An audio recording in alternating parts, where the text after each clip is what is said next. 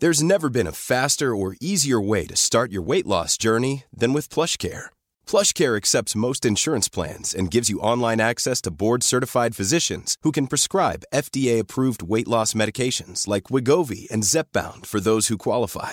Take charge of your health and speak with a board-certified physician about a weight loss plan that's right for you. Get started today at plushcare.com slash weight loss. That's plushcare.com slash weight loss. plushcare.com slash weight loss. Many of us have those stubborn pounds that seem impossible to lose, no matter how good we eat or how hard we work out. My solution is PlushCare. PlushCare is a leading telehealth provider with doctors who are there for you day and night to partner with you in your weight loss journey. They can prescribe FDA-approved weight loss medications like Wegovy and Zepbound for those who qualify. Plus, they accept most insurance plans. To get started, visit plushcare.com slash weight loss. That's plushcare.com slash weight loss. Connecting to the big show. In three, two, one. The government again putting a band-aid on it, similar to the housing crisis. The roads are a disgrace. You have three beautiful sons. He said, go and treat them to something. I thought, how kind of the stranger. We want a resolution because adults got around the table and realised what needed to happen. Join the conversation. Call 0818 96 96 96. Text or WhatsApp 083 396 96 96. Email opinion at 96fm.ie. This is the Opinion Line with PJ Coogan. Corks 96 FM. Oh my God, lads. I have got something in front of me this morning about a new Christmas treat. Oh my God. You, oh, oh, breakfast. Christmas morning breakfast. I will be found scoffing this next to the Christmas tree. Oh my, what is it? I'll tell you later. I'll, tell you, because if I tell you now, there won't be a box of them left in Cork uh, until when I get off the air. So, good morning to you. It's gorgeous out there. Beautiful, beautiful morning. Forecast for the weekend, or for the week ahead rather, is a little more promising than it has been, which is which is nice to see. Do you have a nice weekend? We got some details yesterday, or this morning rather, from the guards with regard to what was going on in Paul Street yesterday. It came up on Reddit, came up on social media. Lots of people pointing out there was something going on in Paul Street. Um, no one really knew what it was. There was a an incident, shall we say, in the bookies, and uh, there was a. We think there was an arrest, wasn't there? There was. There was. That's as much as we know for now. I'll bring you more during the course of the morning because it was a very big uh, talking point around Cork last evening. What exactly had been going on uh, outside the bookies? Yes, there's a statement here. Actually, thank you, Fergal. He's given me a statement straight away from the uh, gra- the press office. They attended a public order incident at about 3.25 Sunday, 5th of November. Woman aged in her 30s was arrested. Uh, she's since been charged and is due to appear at a sitting before Cork District Court on the 15th, which is next week. Okay, so that's that. That's what's happened. We think it was in a in a bookies. In fact, we're almost sure it was in a bookies. The nature of it, of it though, we don't know other than what the uh, guards have said in that statement. So thank you for that. Around the area of bookies, yeah, that's the general. If you were down there and saw more than we know, then you can give me a call and tell me at 0818 96 96 96. Now, I want to start this morning by turning our attention to North Carolina in the USA and a story that, if you saw it on a Netflix true crime show, you'd say, nah, nah, they're making this up. Um, and if if if they brought out a, a, Netflix crime sort of fiction sort of show, you know, you'd say, nah, nah, this is too far fetched. This is mad. It's not. It's happening, and it will continue today in uh, North Carolina at the Davidson County Superior Court in Lexington, North Carolina. This is the sentence hearing of Molly Martens and her father, Tom Martens, who have pleaded guilty to the voluntary manslaughter of Jason Corbett. And yes, this is an old story. This story has gone on now for nearly a decade. Jason Corbett was killed uh, back in 2017, and it's been going on since then. It's already been the subject of at least one book by Ralph Riegel of the Irish Independent, uh, who co-wrote a book with Tracy Corbett Lynch, the sister, I think, of the of the or the sister-in-law of the dead man. And that book is out and, in fact, being updated as we speak because Ralph Riegel is currently in North Carolina for the sentence hearing. And thank you, Ralph, for getting up at stupid o'clock in the morning uh, to talk to me about it. Really do appreciate that. Just, just start by maybe reminding me of the history and reminding listeners maybe of the history of this case. Morning. Good morning, PJ. Yeah, what happened, PJ, was that, of course, in July and August 2017, we had almost a five week uh, trial before Davidson County Superior Court, uh, where Tom and Molly Martens, Tom, of course, is a retired FBI agent. Molly Martens was a nanny who came to Ireland uh, to look after Mr. Corbett's two children after the death of his first wife, Mags, in November 2006. They began a relationship and they married in June 2011. He was found um, brutally beaten to death with a metal baseball bat and a concrete paving slab in the early hours of August the 2nd, 2015. And of course, after that 2017 trial, both Tom and his daughter were convicted of Mr. Corbett's second degree murder and they were sentenced to between 20 and 25 years in prison. Of course, they appealed immediately. It went to the North Carolina Court of Appeal, where on a two to one uh, margin of the, uh, the appellant judges, they voted in favour of uh, the Martens appeal and said that they had been unfairly treated in the first trial by having specific evidence ruled as inadmissible. It then went to the North Carolina Supreme Court, where two years ago the Supreme Court upheld the ruling of the appellant court and quashed the conviction. So what we had thought was going to happen uh, this autumn was a full retrial of Tom, who's now 73, and Molly, who's 40. But what actually happened last Monday, quite dramatically, was Davidson County um, prosecutors confirmed that a plea deal had been reached with the father and daughter, whereby once they entered pleas to voluntary manslaughter charges, the second degree murder charge would be dropped. So Tom Martens pleaded guilty to voluntary manslaughter, and his daughter Molly entered no contest. The state, the judiciary considers a no contest plea to be a form of a guilty plea. So for the last week and a half, we've been hearing submissions on a sentencing hearing, and it is radically different from what happened in 2017 because in 2017 we heard all of the evidence, whereas what we're really hearing now is largely the defence's take on the evidence. So an awful lot of it is from the point of view of Tom and Molly Martens, and what cross examination there is is relatively limited. So, what we have now is we have that the two have admitted that they killed him. They were originally convicted and the conviction overturned, as you've explained. They now admit they did, they did kill him. And this was to be a sentence hearing. It has turned into really bizarre stuff, Ralph. It has, PJ. And um, prophetically, um, a couple of years ago, um, the Corbett family, the very tight knit family, they have been campaigning really for eight years for justice to be done for Jason.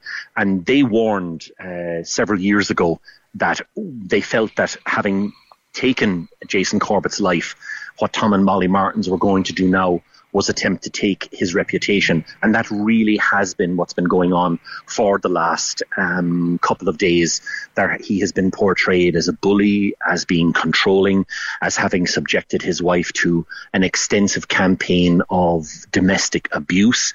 There have been repeated claims that she was afraid of him. At one point, in quite shocking evidence, it was said that she was repulsed by him, but that she only stayed with him because, of course, she was afraid of losing the children.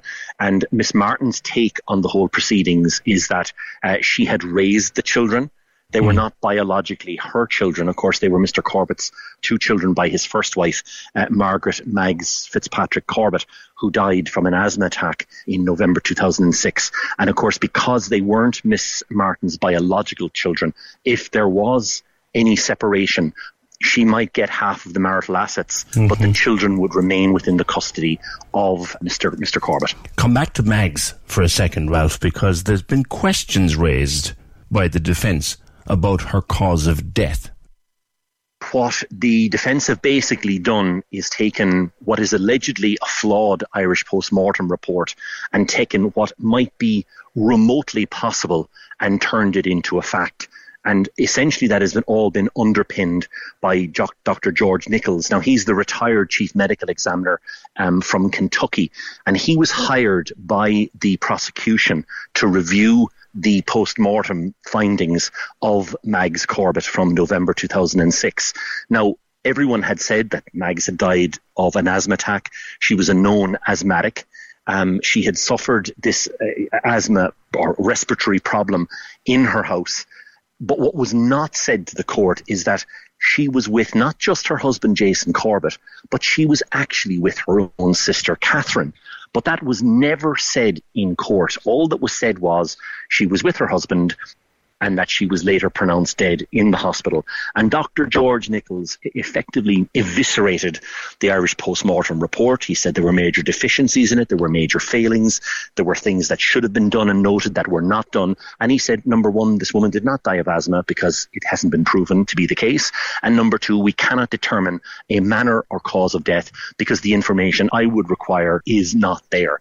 Now, what he it was put to him, of course, he opened the door immediately to the defence, who said, well, is homicide homicide possible? And he said, correct, it is. He then said, it might be possible, but it is not wholly probable. And of course, the latter part of that statement was completely ignored by the defence, who suddenly said, Mags Corbett did not die of asthma and she was killed by her husband. It's, it's a bit like those court cases we see on telly, isn't it, Ralph, where the the lawyer is asking the witness, but is it possible, doctor? Well, yes, it is, but thank you. No further. It was a bit like that, wasn't it? It, it, was. I mean, essentially, what the defence are doing, PJ, is they're taking everything that suits them and they're ignoring everything that qualifies it or puts it in context. And the tragedy is that somehow in the middle of this, the actual truth has been lost. Yeah. And it, it really has proved terribly hurtful for the Fitzpatrick family. They were so outraged, they actually issued a special statement describing as lies any suggestion that she, she died in untoward circumstances. They said she was a known asthmatic. She had had numerous attacks. She had used a nebulizer. She had used inhalers and that she was actually with her sister in the house when she got the asthma attack. And her sister stayed with her two children, who were then two years and younger, and her husband desperately drove her. They went so far as to say that she stopped breathing in the car. Jason desperately did CPR on her. He managed to get a pulse. And when he gave her to the paramedics, she actually had a pulse. Tragically, in the ambulance before she could get to University Hospital Limerick, she stopped breathing again, and they were not able to revive her in University Hospital Limerick. And really, what has happened is that that has played very much to the defence team. So, on the one hand, they're accusing uh, Jason Corbett of having subjected Molly to a campaign of domestic abuse. They're saying that Molly was convinced that her first, his first wife had died in suspicious circumstances and that she was going to be next. A lot of the other damning prosecution evidence from the first trial has not been mentioned, such as the fact that Mr. Corbett um, was cold to the touch when paramedics arrived on August the 2nd, 2015, indicating that there had been a delay, a deliberate delay in trying to notify them, that there had been an attempt made to drug him that his life insurance policy had been remotely changed several months before to ensure that the children were excluded and that Molly Martens would be the only beneficiary, and that this also took place against the background of quite a bitter adoption issue because Miss Martens, what was said during evidence last week was that Miss Martens had a laser like focus on the two children. She wanted the two children and she was herself and her family were putting Mr. Corbett under pressure to sign adoption papers. Of course, Mr. Cor- Corbett's family have said that he was aware of her history of mental health problems. He was deeply concerned about her increasingly erratic and bizarre behaviour, and he would not sign adoption papers because of those concerns. Mm-hmm. There's a lot of evidence coming out about the children in the last week, Ralph. I, just listening to it, it's quite disturbing to hear it being discussed at that level in open court. It is, PJ. I mean, one of the prosecute, one of the assistant district attorneys here, Marissa Parker, made the point that the words of the children were being weaponized, and the judge didn't disagree. And certainly, the most surreal day last week was where you had the two children who are now aged 19, 17 years, and who have spent almost half their lives under the shadow of these judicial proceedings, sitting in a court looking at their eight year old and 10 year old selves What came across was that they were supposedly hero worshipping their mother, that their mother was their everything. Uh, there wasn't a whole pile overly positive said about their father, and that they were terrified. They had been told by Miss Martens that Mr. Corbett's Irish family were coming to the United States to get them to the point where one of the children actually said, and these statements were given to social services a couple of hours before the children were due to attend the North Carolina memorial service for their father. And of the children said they had been told by their their stepmother, Miss Martens, that the Irish family would attempt to take them away at the memorial service and take them back to Ireland against their wishes. God, and this is incredible detail to be coming up in open court. Also, there's another impression was given of uh, Jason that, that he was a mean and miserly man. The, the, the, the paperwork alone doesn't bear that up, Ralph. No, but none of that paperwork has been given before Judge Hall, um, PJ, and that's really why what you're seeing is a very defence orientated picture of what happened. I mean, just to put in context, some of the things that were said over the past week was that Jason would get angry for no reason. He seemed to get particularly angry towards Miss Martens about spending money, about the fact that she hadn't applied for a job, about the fact she was talking about getting her CV updated and that she never did. He would get annoyed if she had spent money on fruit. Really trivial things that just didn't seem to make a whole pile of sense and painted a particularly negative picture of Mr. Corbett. Whereas in reality, what we know is that he, Molly Martens was the one that picked out the property that they were going to live in in North Carolina. And it was paid for entirely by Mr. Corbett in cash. They didn't have a mortgage. Secondly, Miss Martens picked out the type of car she wanted. Mr. Corbett paid for it. He even gave, I think, forty or forty-five thousand dollars to Tom Martens so that their wedding in June 2011 at an old Confederate mansion in Tennessee that Miss Martens had said she wanted her fairy tale wedding to take place at, that that could go towards the cost of the, the wedding service. Everything had been paid for by Mr. Corbett, who supposedly, according to the defence, was an extremely tight and miserly man. There's a, I think, is it two days of evidence left, Ralph? Can there possibly be more to come? We don't know, PJ. What we do know is that Judge Hall seems, he's a former prosecutor and he was specially chosen to handle this hearing and he seems determined to have it finished this week. Um, the suggestion from some of the local reporters here in Lexington in Davidson County is that he has a capital murder trial that he has to deal with before Christmas. So what we've been told is that the judge will now start sitting at nine o'clock in the morning, that he will sit until one o'clock. He will be back at quarter to two and that he is prepared to sit until five o'clock or later to try and get through the schedule of evidence that is remaining. What we're expecting is that the evidence will continue possibly into Wednesday, that we may have closing arguments. Of course, there will be six closing arguments because there's six lawyers for the two defendants and there are three assistant district attorneys representing the prosecution. There'll be six closing arguments and we're expecting Judge Hall then to come back at the Friday. And again, it's worth pointing out Tom and Molly Martens have already served three and a half years for second degree murder. So if Judge Hall imposes any sentence of three and a half years or less, they will walk free from Davidson Courthouse. What what are his options, Ralph? What are his options at the end of this week? Um, if Judge Hall determines that under this Class D homicide or voluntary manslaughter that there were exceptional extenuating circumstances, if he really does believe that it was self-defense and that both Tom and Molly acted to defend their own lives, then he could actually uh, release them on probation. So it could be a sentence as low as that. At the maximum end of the scale, of course, there's a sentence of 17 years, but that sentence is only applied to people that have serious previous convictions, neither of which Tom and Molly have. So he has said that that kind of sentence won't apply. We're expecting that the upper limit will be around nine years, but again, if he imposes anything at a level of three and a half years or less, Tom and Molly Martens will walk free. Because, of course, they have served time. We'll, we'll know in the fullness of time. Ralph, thank you for bringing us up to speed on that. It's a bizarre story and, and uh, unfortunately like something we'd see on Netflix, but this is real life. Thank you. My pleasure. Thanks, PJ. Cheers, Ralph. I'm, I appreciate you getting up at um, at silly o'clock in the morning. Although I suspect that um, Mr. Riegel may have an ulterior motive.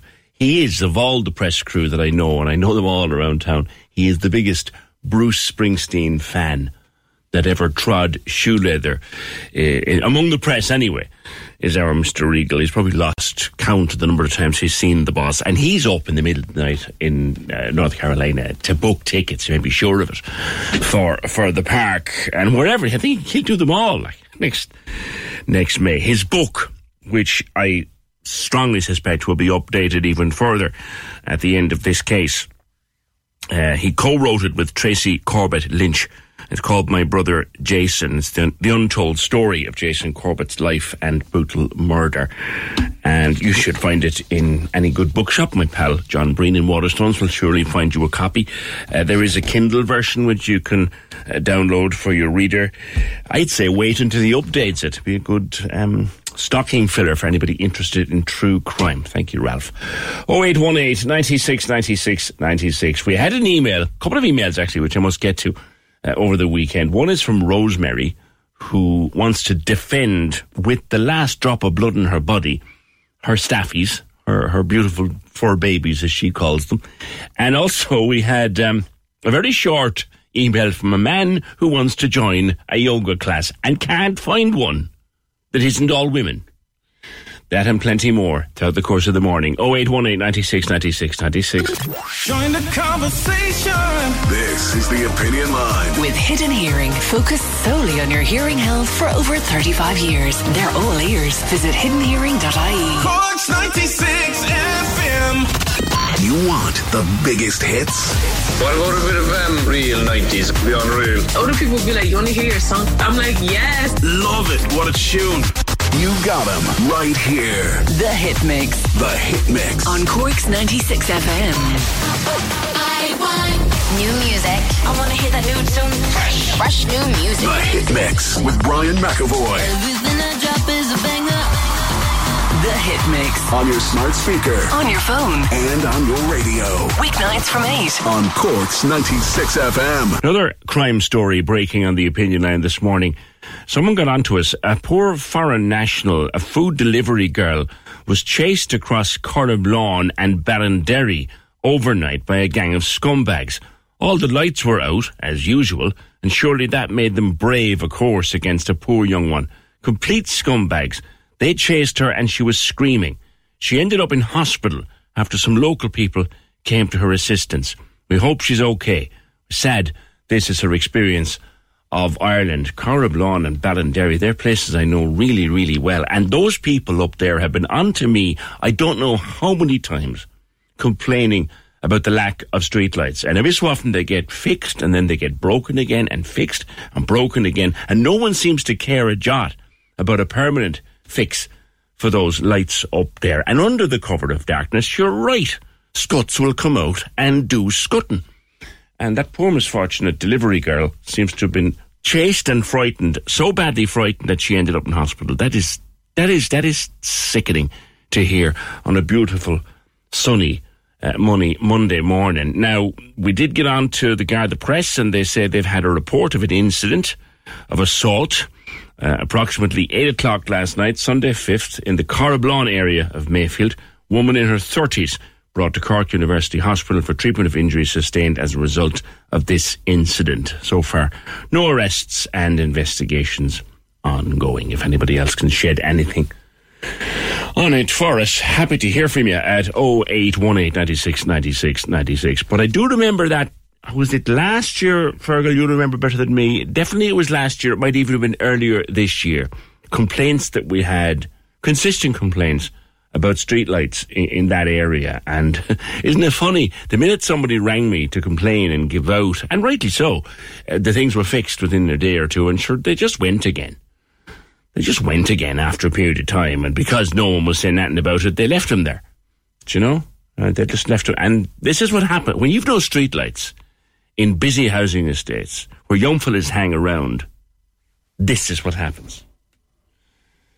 0818 96 96 96. Uh, it was earlier this year. Yeah, thanks, Fergal. Earlier this year, we had a few calls about it, but it has been an ongoing issue up there for a very, very long time. Not good enough. Not good enough. This is what happens when you let streetlights go to rack and ruin. And you know what?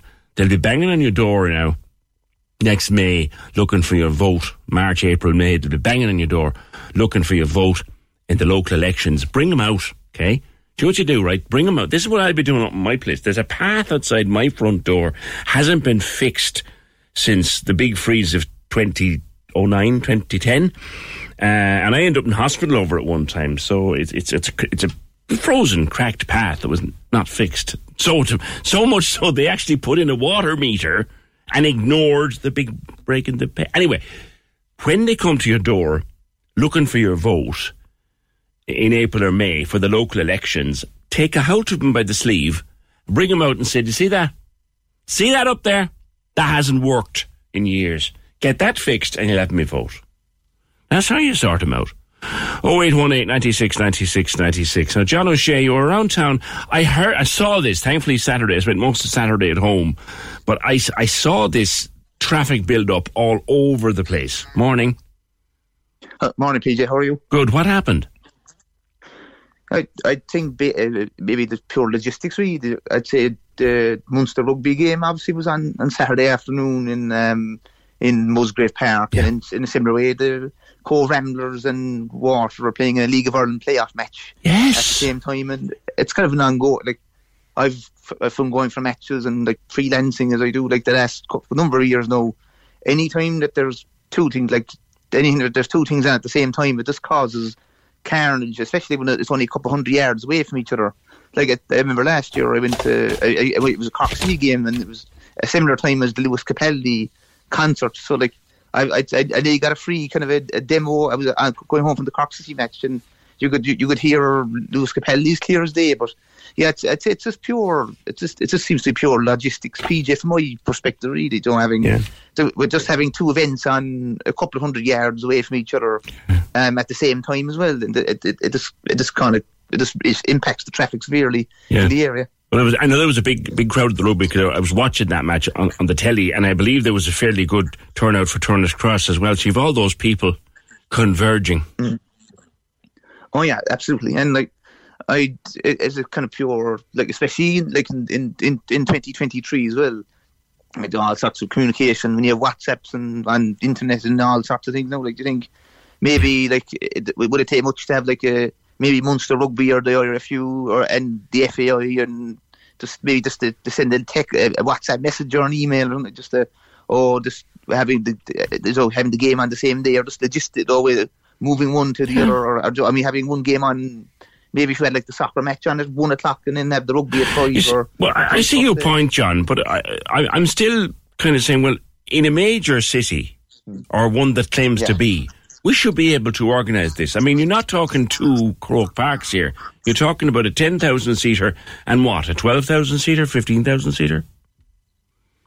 Um, yeah, exactly. Like, like, like there would have been, like you say, there would have been 2,000 in in Turner's Cross it was about, about two over two and a half thousand. Right. Like, as you said, like it's probably it's only like it wouldn't even combine the two of them together. Like it, it, it might even half fill Croke Park in terms of the, the, the total attendance that was in the area on Saturday. So like you think like logistically as well, it, it you should be able even if they are on at, at similar times, like the they should be able to go off kind of relatively smoothly. Just and it, and even as well like with the the Munster rugby game, I was looking over the weekend. I think from my understanding, like like in that that game was nailed down probably since maybe July or August. Yeah, as soon as the league fixtures come out, as being a bit of a Moby Munster Rugby supporter myself, as soon as the fixtures come out in, in the in the, the, the league, the URC, a certain number are allocated to Musser, and and they're, oh. they're they are known. They are known months in advance. I'm sure if I ask Ken Perrin, for example, he could give me every single Musgrave Park rugby um, Munster match from now until the end of the season.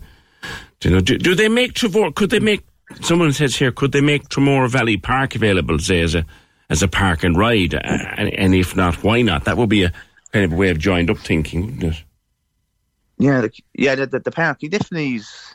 Never mind this. Tra- I think that just in the area as well, traffic can be a bit, or parking can be a bit of a nightmare. As I know, like like even I, I knew myself going into the Turner's Cross on Saturday afternoon. Like I, I set off nearly to the uh, nearly half two, three o'clock just to get in for a five o'clock kickoff in Turner's Cross. Right. I knew in advance, like obviously from going because it, it, it's not the first time that something like this would have popped up. So like you kind of go in, you have to be in well in advance to get the if you want to get parking anywhere. Really, Joe. Um, yeah. and I think even the, I think the park, the Black Ash, the park and ride.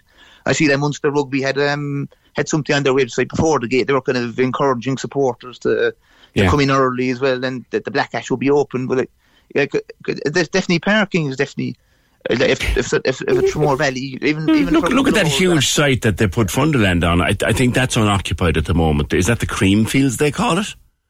They could put cars in there, like.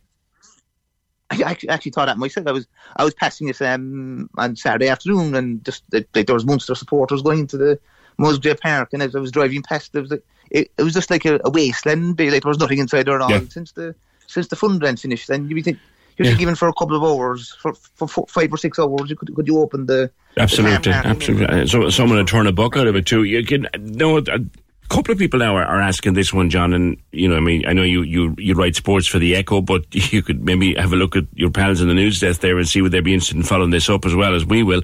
Tramore Valley Park, there is space in there. Park and ride service for, for the matches. That would be kind of joined up thinking. I think myself anyway. Oh yeah, you think that'd be the, the you think even a common sense approach, like like you know, especially like you doing in the modern days of community, like it would take a matter of seconds even for for, for the match organisers or even concert organisers. But like in this case, Munster Rugby, it's just a case me just just uh, dropping a quick email or a quick phone call to maybe someone in the council, and you know you, you think even this is, is it possible? Uh, look, because like you think you think it would make like even There should be a way like, to do it. games- There should be a way to do it. Like it's not it's not two premiership matches next door to one another. If anybody else has any ideas, uh, thank you very much, uh, John O'Shea, a sports writer with the Echo. Uh, actually, it I I, I apologise profusely if I'm repeating this. I also apologise if I didn't read it the first time. But this one's been sitting in my little inbox for a while now. Yes, I do. I have an actual inbox with things in it. I'm old fashioned that way. We got this email a while back. I'm a resident of Hyde Park, Tory Top Road. I'm at my wits' end. I'm a wheelchair user. I have a dedicated parking space. My family members use that when calling up to me. The space is constantly being taken by Cork City fans going to games in Turner's Cross. I'm not sure if they realise this is private and they shouldn't park there. Can something be done about this, please? Residents have nowhere to park whenever there's a match. It's disgraceful. We rarely have an issue. Get this bit. We rarely have an issue when Munster play in Musgrave Park. So you'd expect other fans to have the same courtesy and respect for privacy. I've included some photos, and indeed they did, of all the spaces that have been taken that are not residence spaces, and that is not spaces further down the estate. Looking forward to hearing a response. That's from Marie. Residents parking around the two stadiums, problematic, shall we say, when there are matches on. 0818 96 96 96. Well, I tell you, there's a few people suggesting what it might be that I said, ooh, I want that for my Christmas morning breakfast. But Frank, it is not wedges. It is not wedges. No, no, no, no, no. no. On Bruce Springsteen.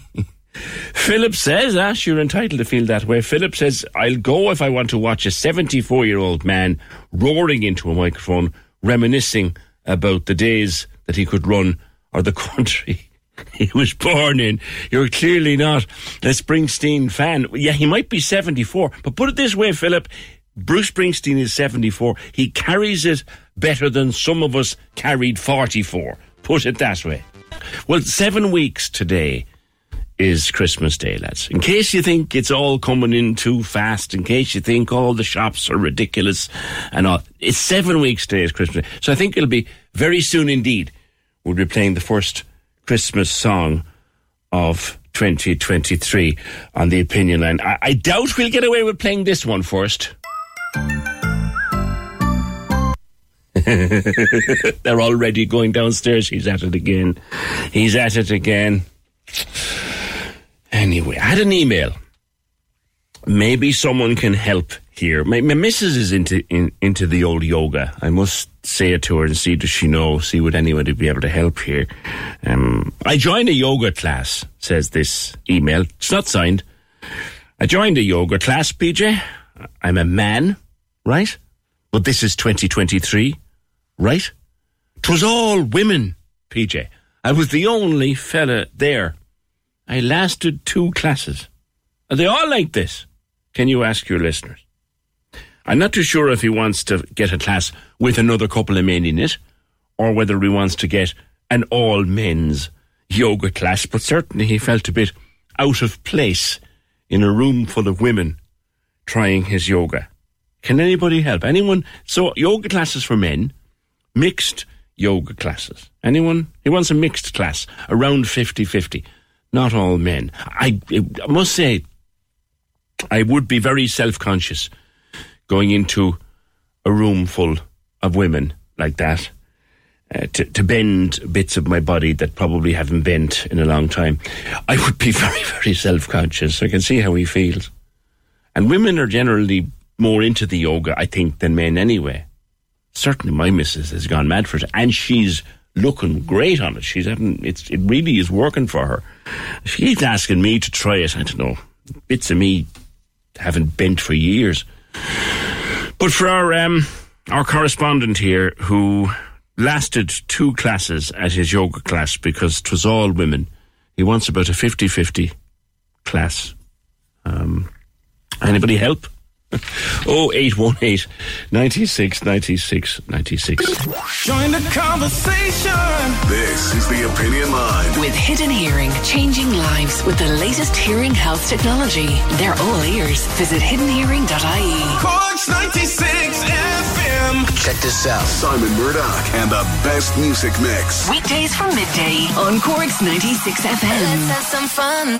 Each and every afternoon on the radio, it's me, it's you. Simon, what's the crack? It's these guys. Hey, this is Ed Sheeran. Hey, this is Selena Gomez. Hey, this is Hozier. I've got the big names on for a chat like Joel Corry. Hey, Simon, mate. I'm all good, thanks. Good to speak to you, bro. This is my dream. I'm living my dream, so I'm never, ever going to like complain about it. And I just love dishing out them prizes. Yay, thank you so much. That's absolutely amazing. Simon Murdoch. Midday to 4 p.m. With First South Credit Union, where your needs are put before profits. First South Credit Union. Members come first. Is this, is this how we do it? Corks 96 FM. Uh, come back to some of your uh, correspondence, and we've lots of it coming in on various different topics of conversation. Am I going to one for Charlie? I am, guys. Okay. There is a scam. Is there what week isn't there a scam? Uh, reading about it in the Irish Independent, though, this is a very sophisticated scam where Irish people have been conned out of thousands of euro uh, by a scam purporting to be one of the biggest financial houses in the world. They don't come much bigger in the world of finance than Goldman Sachs.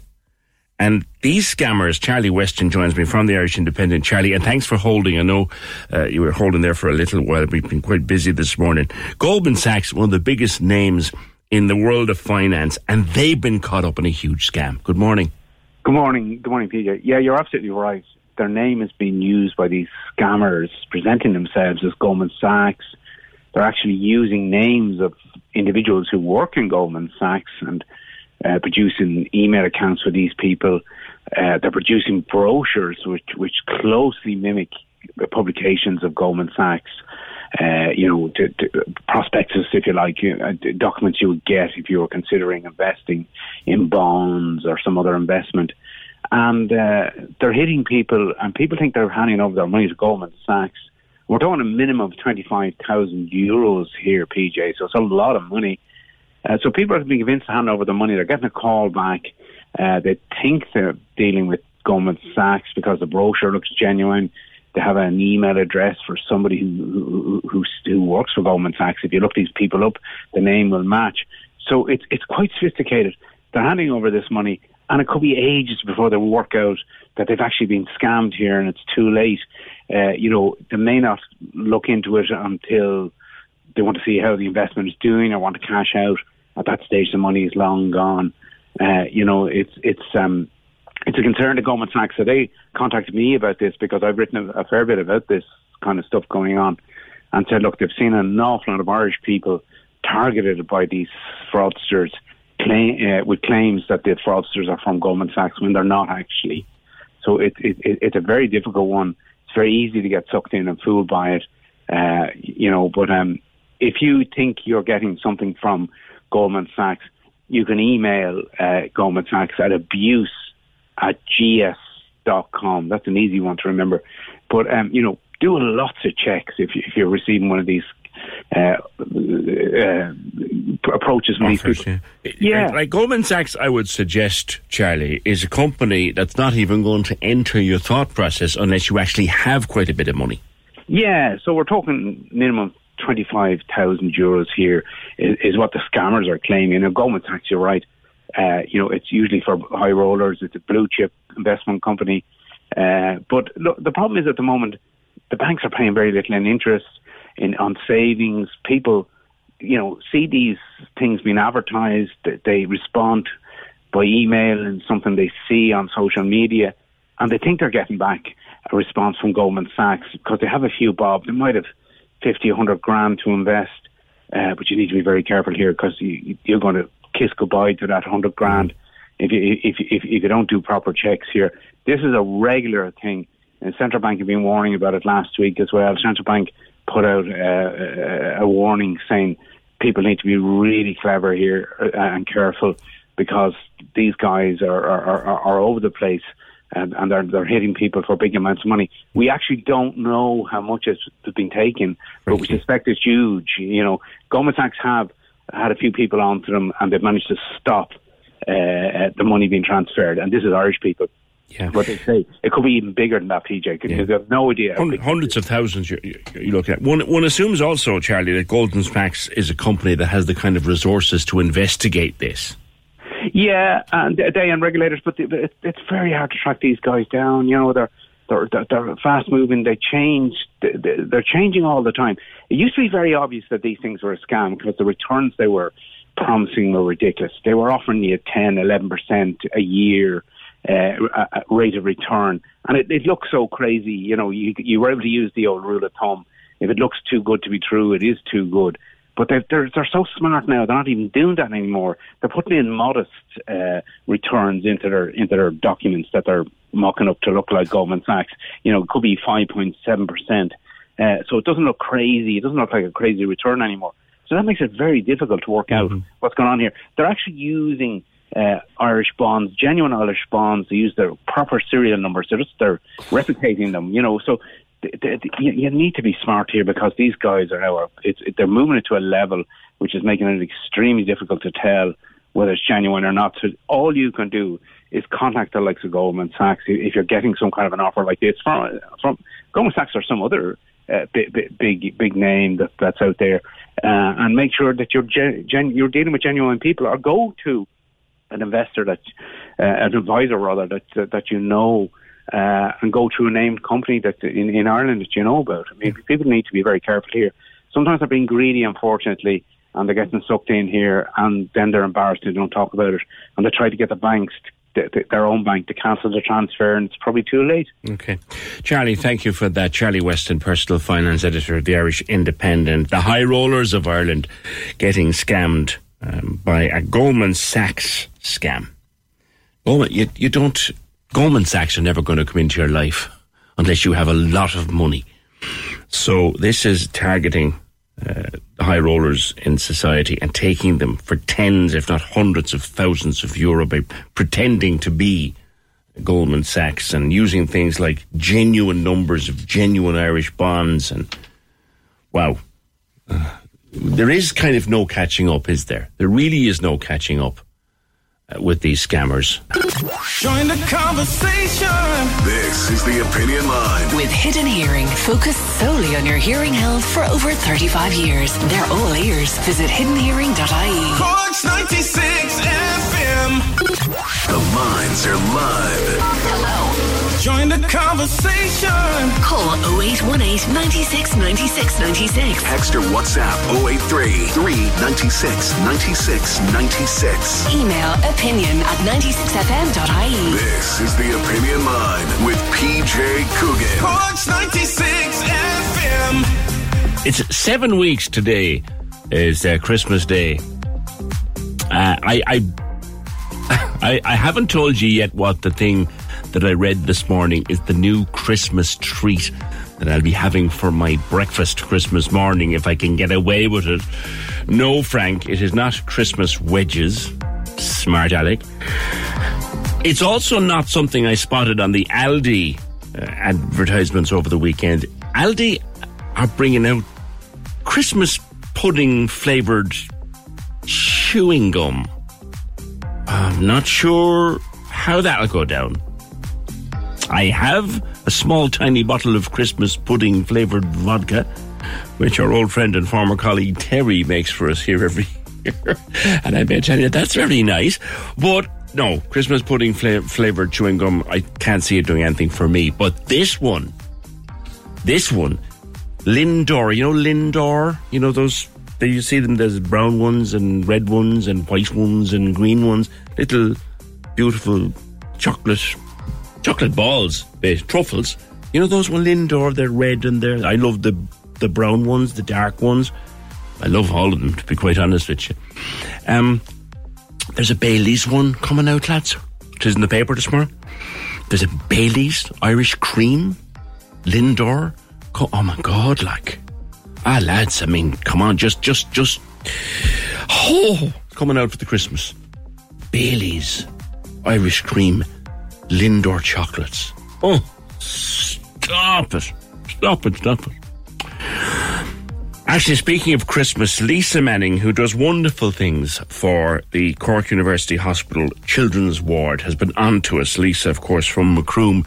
She is doing a toy collection this year for the Children's Ward at CUH. Yes, it is that time of year again. Stuff is going to start coming in things that you're selling, things that you're raising money for, fundraisers, just nice, quirky events for the festive season. I think Lisa, I think definitely Lisa qualifies to have the first formal announcement of a Christmas charity event on the opinion line.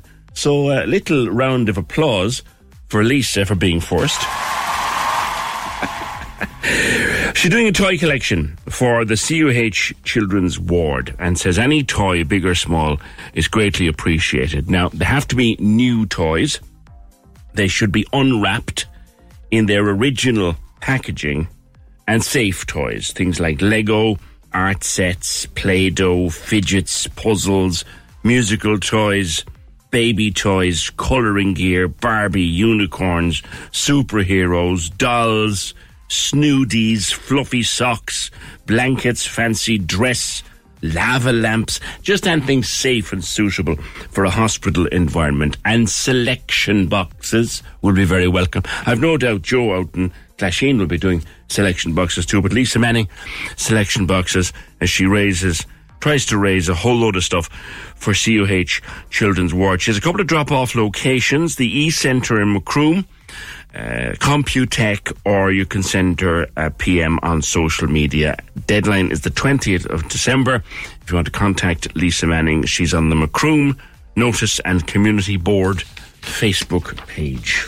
Lovely. And if you look, if you've seven, you've seven weeks to go. If you have stuff to do, stuff that you want mentioned over the course of the next few weeks, the email is open. Don't mind bothering the lads in the front office with this. Send it to me, pj at 96fm.ie, and I'll either get it for you here or we'll put it on um, some other stage of the day. All right, so let just get your stuff into me over the next few weeks. pj at 96fm.ie if anything coming up for the Christmas in terms of fundraisers or charity or events, pantos, you name it. All right.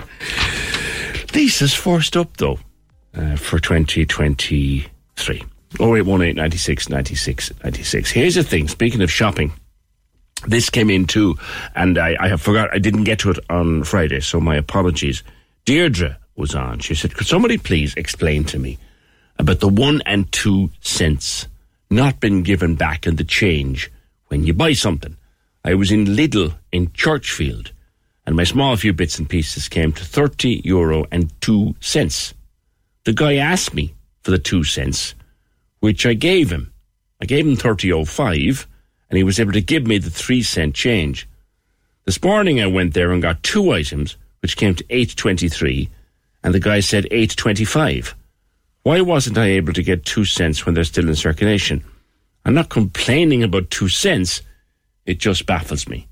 Thanks, says Deirdre, and love the show. Yeah, I think Lidl and Aldi, they all do it, I think, but Lidl and Aldi seem to be the ones that do it most, rounding up and rounding down. So if something comes in at 8.27 and you're paying with card, they take It's, it's the round the ones and twos. They try and take them out of circulation. Um, I know you wouldn't be getting hit up over two cents, Deirdre, but I see your point. I do, I do see your point. Like, why, if you want to pay with your coins and whatever. Thank you for that. 0818 96 96 96. For our man who wants a yoga class with men in it, 50 um, 50 ideally, uh, Ballincollig Resource Centre has yoga. There's a few men go there. I also have a suggestion. Uh, if you look up Mary Kelly Yoga, she's on YouTube and just classes on YouTube, but she also does actual in person classes around the place, or so I'm told. So thank you for that. Now, this also came in from, is it from Jackie? Jackie, it is. Uh, to do it, I mentioned the streetlights not been fixed up in Ballinderry and all that. Uh, here's a message in from from Jackie on some somewhat similar lines. PJ, I have a friend living in Ardfallen who for years had an absolute flood of water outside their front gate. Uh, shore overflowing in the wrong place, etc., etc. Happened to bump into Terry Shannon somewhere up in O'Driscoll's shop or something and said it to him just because he was so annoyed because uh, it had flooded again, and within 10 days it had been addressed, done, dusted, and it's perfect. I have no affiliation to Terry Shannon, by the way. Yeah. Well, I just said this in the context of when they're all going around sh- looking for your vote next May or April or whenever the canvassing will start for the local elections. Make note of that thing which is gone or not functioning or banjaxed in your local area. And when they come to the house, take them gently and politely by the throat, sorry, by the sleeve, and bring them out and show them the street light that hasn't worked in two years. Show them the drain that blocks every winter. Show them the crack in the pavement that you fall over and brain yourself every couple of months. Show them all that. Because, well, you know, whatever about the TDs and MEPs, this is what local councillors are for, or supposed to be for. Um, that's what you do. You have an opportunity next May to get stuff sorted. Yeah, I knew we'd get more suggestions for your man looking for yoga. This is a man who went to a yoga class. He said, I joined a yoga class. Um, it was all women. Help! It was all women. I was the only fella there. I lasted two sessions. Are they all like this? Can you ask listeners? He wants someone a 50 50 yoga class. All right, 50 50. 0818 96 96 96. Join the conversation. This is the Opinion Line. With Hidden Hearing, changing lives with the latest hearing health technology. They're all ears. Visit hiddenhearing.ie. Corks 96 FM. We're very busy here this morning, so if I don't get to your comment uh, immediately, I will get to it in the fullness of time. But great to see them coming in on all platforms 0818 96 96 96. Of course, the text to WhatsApp. Send us a voice note to the same number. Opinion at 96fm.ie for your email. We know that Bruce Springsteen sold out in an hour and a half this morning, just under it, in fact. Uh, Springsteen at Uí Chaoimh now sold out for next May. We heard in the news, Belters only confirmed for Musgrave Park for the 21st of June and the 23rd of June. How is this for a humdinger of a gig? They have both in their time played the marquee and they were both brilliant in the marquee. Crowded house playing Crowded House, playing Musgrave Park on the 23rd of June next, with support from the Waterboys. Now, the Waterboys were fantastic in the marquee last summer.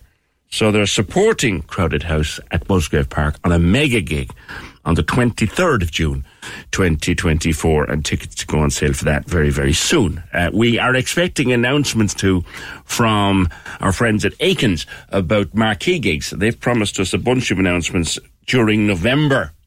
So hopefully we look forward to them because there's usually some big names coming to the marquee also. 0818 96 96 96. Now, do you remember Cat Haven?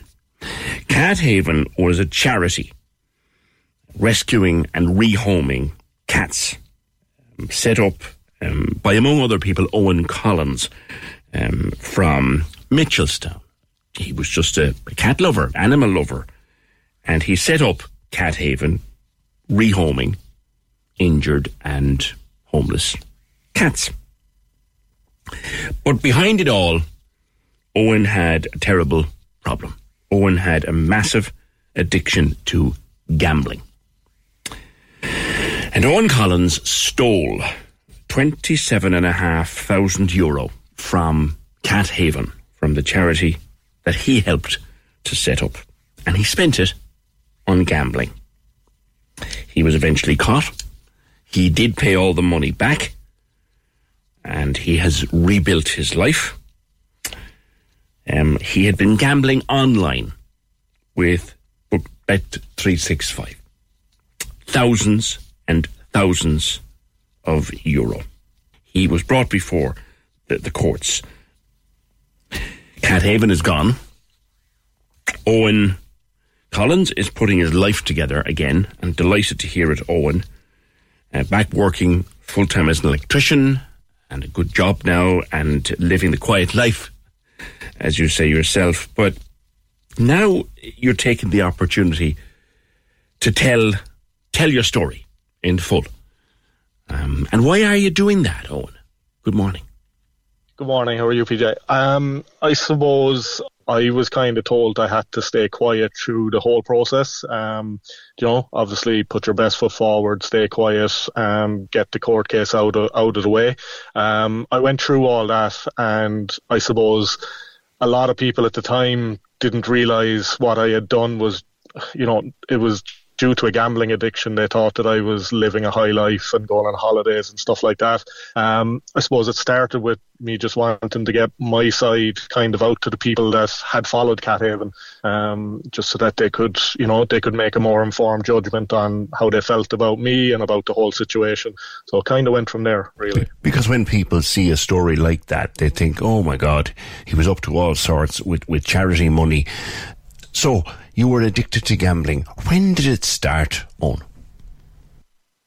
Um, I, I put on my first bet when I was 16, fourth year in, in secondary school, um, and I just got invited to the bookies. A few of my friends had already kind of been introduced to it, um, and I went down on my lunch break, and it, it just kind of snowballed from there, you know. You'd never done it before, you'd never tried it before, no?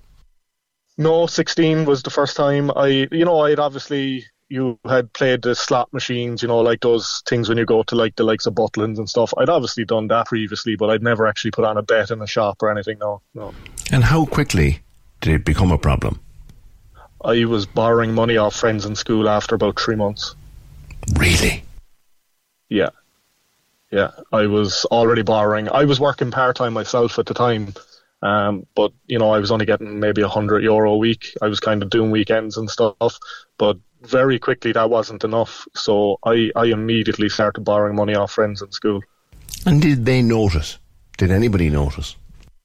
Uh, around, I think it was sixth year, we were doing the leaving cert, and back then, I don't know if it's still the same, but you used to have to pay a fee to actually sit your exams, Hmm. and I was given that fee, and I gambled it. So it actually came to the point where the principal called me in and goes, "Look, some of your friends have obviously we've been checking up on you, and they're a bit worried about you know that you might be gambling and stuff." But of course, I was 18. I you know I didn't want to hear that, so I just completely denied it. Mhm. Um, but yeah, a few of them did kind of notice that. Yeah, look, he he's gambling a lot. Or was it the horses, the dogs, football? What was it? Always football. Um, probably put on maybe one or two bets on horses in 14 years, but it would have been like let's say Cheltenham or something. It would have been nothing, Hmm. nothing major. Um, but football, that was it. Hmm. And you did loads of it online. Oh yeah, so I started in the bookies. Um, you know, going in, putting on your, your money in the bookies and stuff. But around 2015, I found a site called Bet365, and once I found out, it went to a whole different level because it's not physical money you're handing over. Um, like some of the bets that I put on, I would never, I would be so embarrassed to go in and put that on in an actual shop. But online, it's just type in a few digits and you, you know you're off. Like. Mm, And you can also, I've never done it, but you can bet on who's going to score the first goal, who's going to assist. You can, you can bet on the minuscule details of a match.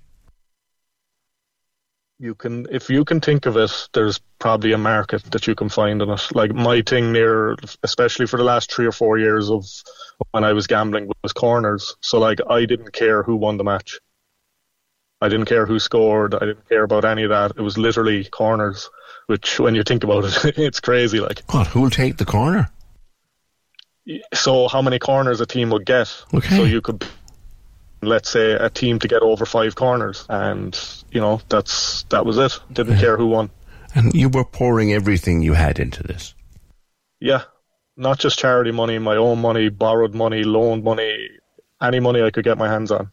Um, was pretty much going straight back into gambling. And and when you're doing that, on when you're in the midst of that, is there a little voice inside in your head telling you I'm in trouble, or or do you push it to the back of your mind?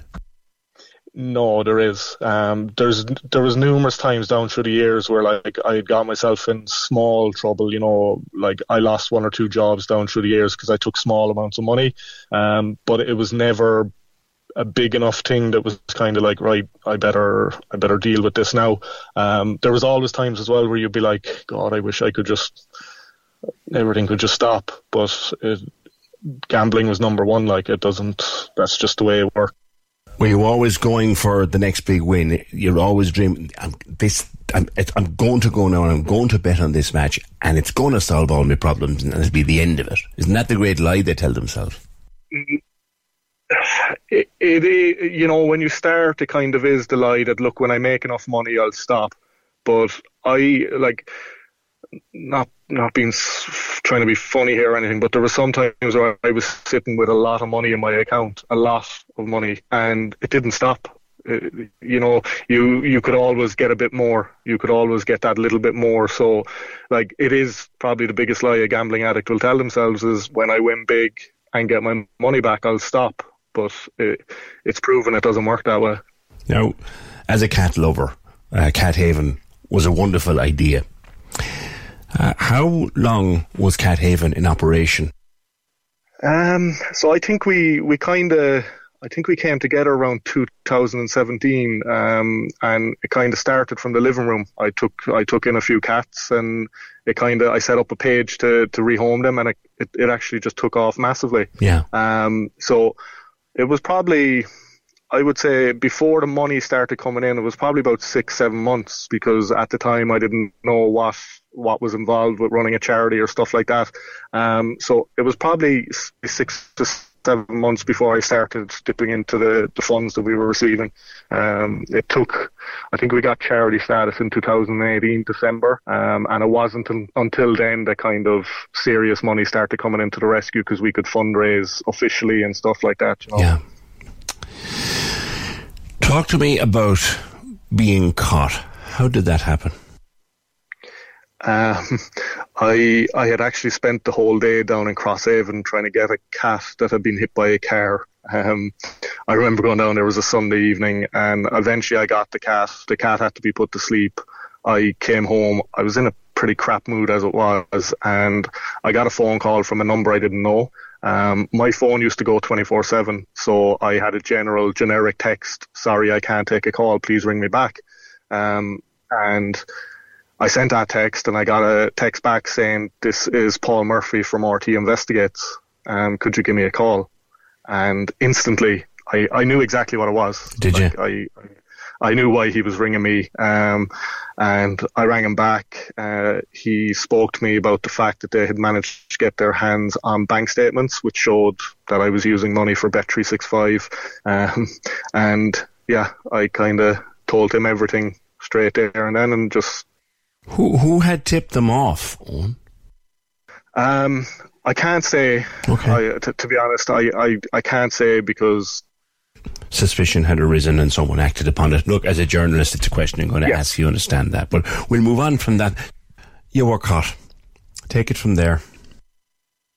Um, yeah, I was. So I, I spoke to Paul Murphy that night. Um, he was very polite, decent.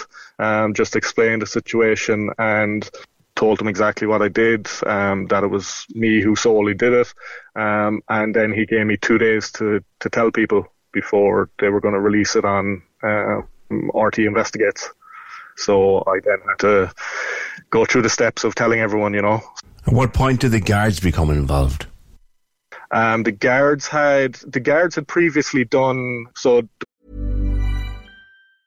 Hey, I'm Ryan Reynolds. Recently, I asked Mint Mobile's legal team if big wireless companies are allowed to raise prices due to inflation. They said yes. And then when I asked if raising prices technically violates those onerous two year contracts, they said, What the f are you talking about, you insane Hollywood ass? F- So to recap, we're cutting the price of Mint Unlimited from $30 a month to just $15 a month. Give it a try at mintmobile.com slash switch. $45 upfront for three months plus taxes and fees. Promo for new customers for limited time. Unlimited more than 40 gigabytes per month. Slows. Full terms at mintmobile.com. There's never been a faster or easier way to start your weight loss journey than with PlushCare. PlushCare accepts most insurance plans and gives you online access to board-certified physicians who can prescribe FDA-approved weight loss medications like Wegovy and Zepbound for those who qualify. Take charge of your health and speak with a board-certified physician about a weight loss plan that's right for you. Get started today at plushcare.com slash weight loss. That's plushcare.com slash weight loss. plushcare.com slash weight loss.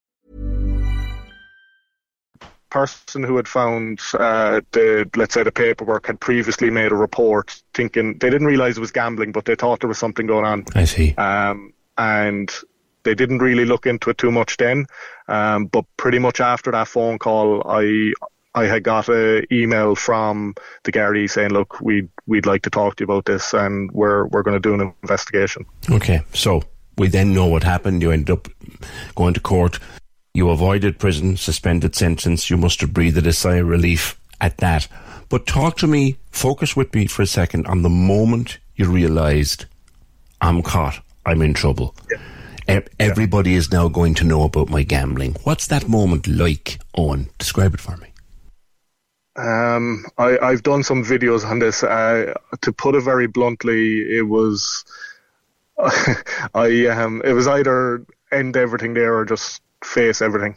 Um, that's that's what it was. I I had I kind of thought to myself, do I just just leave things now as it is, or do I face up to it? Um, and I I spoke to the Samaritans. I dealt with the Samaritans a lot then Sure. they kind of kept me on track. So I I made a decision that there was too many other people involved in the rescue for me to just you know um, leave it to them to solve it. So I I yeah I made a decision that You stuck with it. What What was the emotion? Relief? Fear? What? Uh, I was sca- I was scared. Yeah, I was scared then. Um, I then I suppose I told my partner the following morning, um, and I I won't lie, telling her was a relief. That was the first. It was the first time I actually turned around to someone and said, "Look, I look, this is what I've done." Um, it wasn't a relief for her. I can tell you that now, Mhm. but it yeah it it felt like it wasn't just me dealing with it anymore. If that made sense. Of course it does. Um, so yeah. How are you now? Good, good. Um, I just turned four years gamble free. Well done. Um, yeah, it's it's it's you know I I obviously you've seen my my page on TikTok. I I'm doing a lot to help people who are like me or were like me, who are kind of in the position that I found myself in. Um, I'm enjoying it. I'm enjoying work. Um, I live a quiet life. Yeah. um, kind of yeah. I just go to work and that's kind of it really. Yeah. The one thing that we learn the more we talk about gambling on this show, Owen, is it's the silent addiction, and that makes it probably the most pernicious one of them all. Would you agree with that now that you've been through it and at the other side? Yeah, so it's a, it's a question I get asked all the time. Which one is worse? Um, which addiction is worse? I suppose my answer to that is if you ask an alcoholic, it's going to be alcohol. If you ask me, it's going to be gambling. Um, just to, to give you a rough idea of what it can be like, I close to when I got caught, um, just before that, a couple of weeks before that, I I actually lost fourteen and a half thousand euro in one day, and eleven and a half thousand of that was in six hours. Crikey! And while I was losing that money, my my friends were actually sitting next to me on the couch, and they didn't know a thing. So that's that's why gambling is so uh, it's hidden so easily. You know, you can just be sitting there. You could be sitting next to someone, and they could be gambling their life away, and you don't know. You're losing thousands of euro while you sit watching telly with somebody else. Yeah, smiling and talking with my friends. Yeah. That's incredible. When you look back at it now, what do you think? Oh, I don't know. I I don't regret, let's say, Cat Haven. I, if you follow me, you'll see all my animals. I love animals. I, I love that side of it. I don't regret any of that.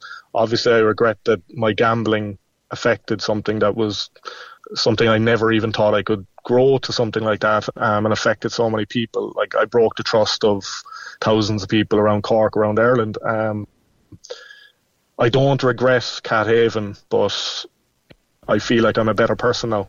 I've done a lot of wrong. I've hurt a lot of people, but I'm slowly fixing that. You know, it's not going to happen overnight. Sure. Um, I'm in a better place, a place I never thought I could have been in. Well, Cat Haven was wonderful, so you should never regret that. Talk to me about things like Bet365 Owen. Again, the experts tell us that online is, is lethal. Here you are, living, breathing proof.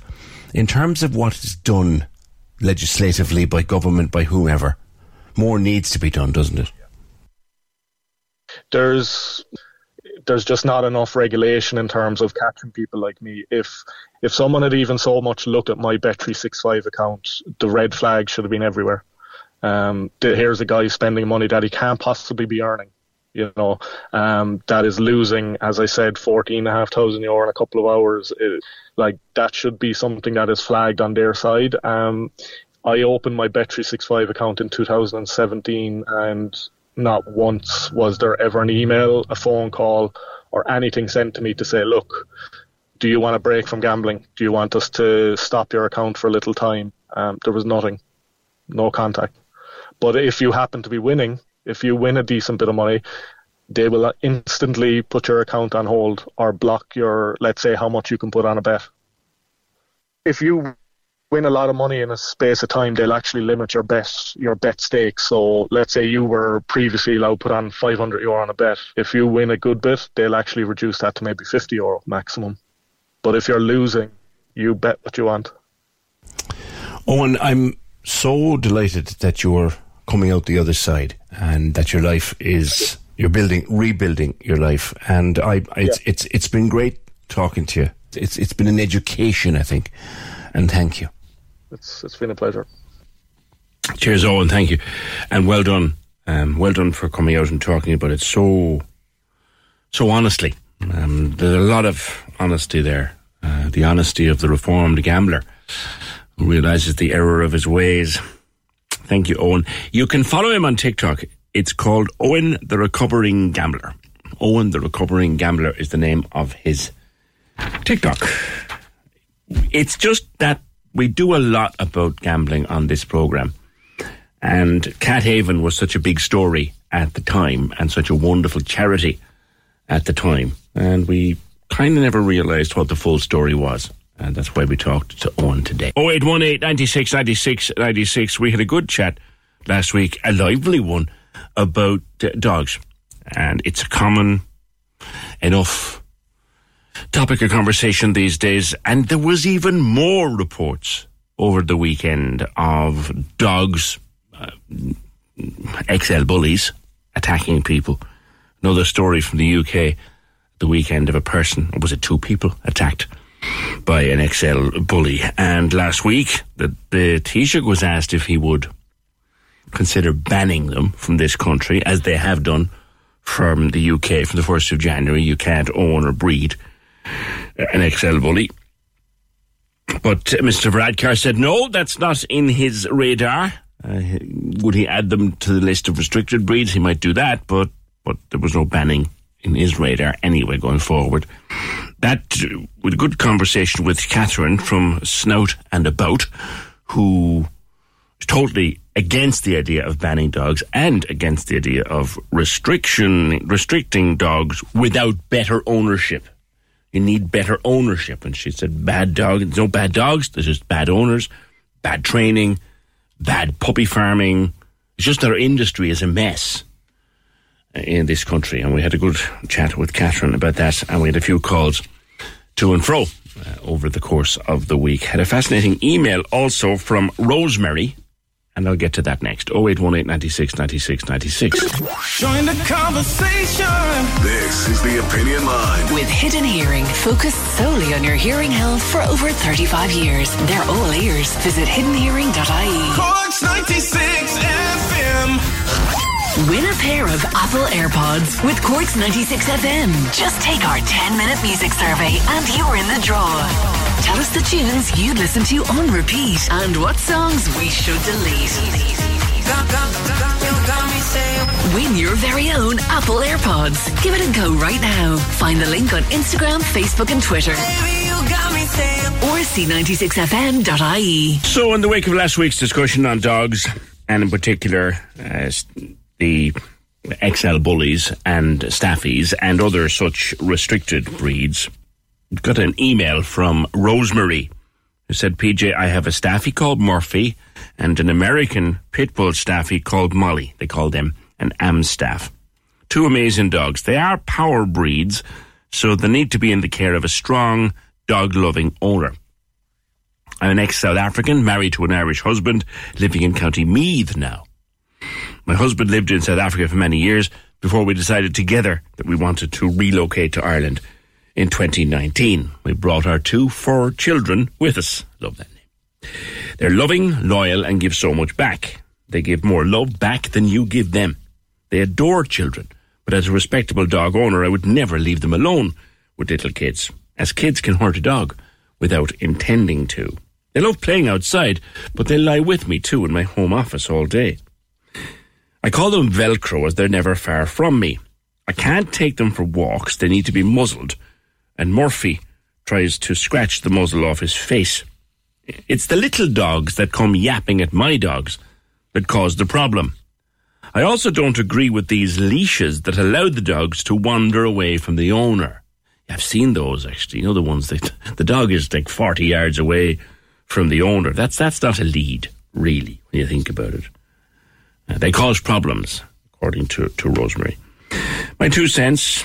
Um, that's what it is. I love your show, and I listen via the Radio Garden app. Thank you. Uh, keep up the keep up the discussions, raising interesting topics, and helping the ordinary citizen out there with making their problems known. Thank you, Rosemary McManus. Uh, she says anyone trying to harm or hurt my dogs will need to get past me. I'm an Afrikaans South African girl who will be furious. Yeah, I'll be the bully breed that everyone thinks these dogs will be. I doubt it very much, Rosemary, but thank you very much for that. And delighted to know you listen to us in County Meath, 0818 96 96 96. Uh, Aveen, you're a dog groomer and you've had some of these breeds. I, I can't understand why people would want a dog in their house that could crush bone. Morning, Aveen. Good morning. How are you, PJ? Good. Um, I suppose in in the reasoning, I I don't think I have any particular reason for for going out of my way to buy restricted breeds. Um, I just love big dogs. I'm a big dog person. I I don't have any major mass in uh in small little dogs. I just much prefer the big ones. Um, and that's a personal choice. But yeah, I've had quite a few restricted breeds now. I've owned, um, I've had a German Shepherd, I've had a Staffordshire Bull Terrier, I've had a Rottweiler, and I currently have a Belgian Malinois. Um, she's not on the restricted lead yet, list yet. No, they're not on they- list. Yeah, yeah. They're, they're police dogs, I imagine they probably will be. Yeah, they're police dogs, army dogs, um, primarily. Yeah. How did you come across that Malinois? I mean, They're, they're not easy to Uh, get. she was in a rescue shelter. I um I rescued her about five months ago from a local shelter. Okay, and they're a police dog. They're are they not aggressive by nature? No.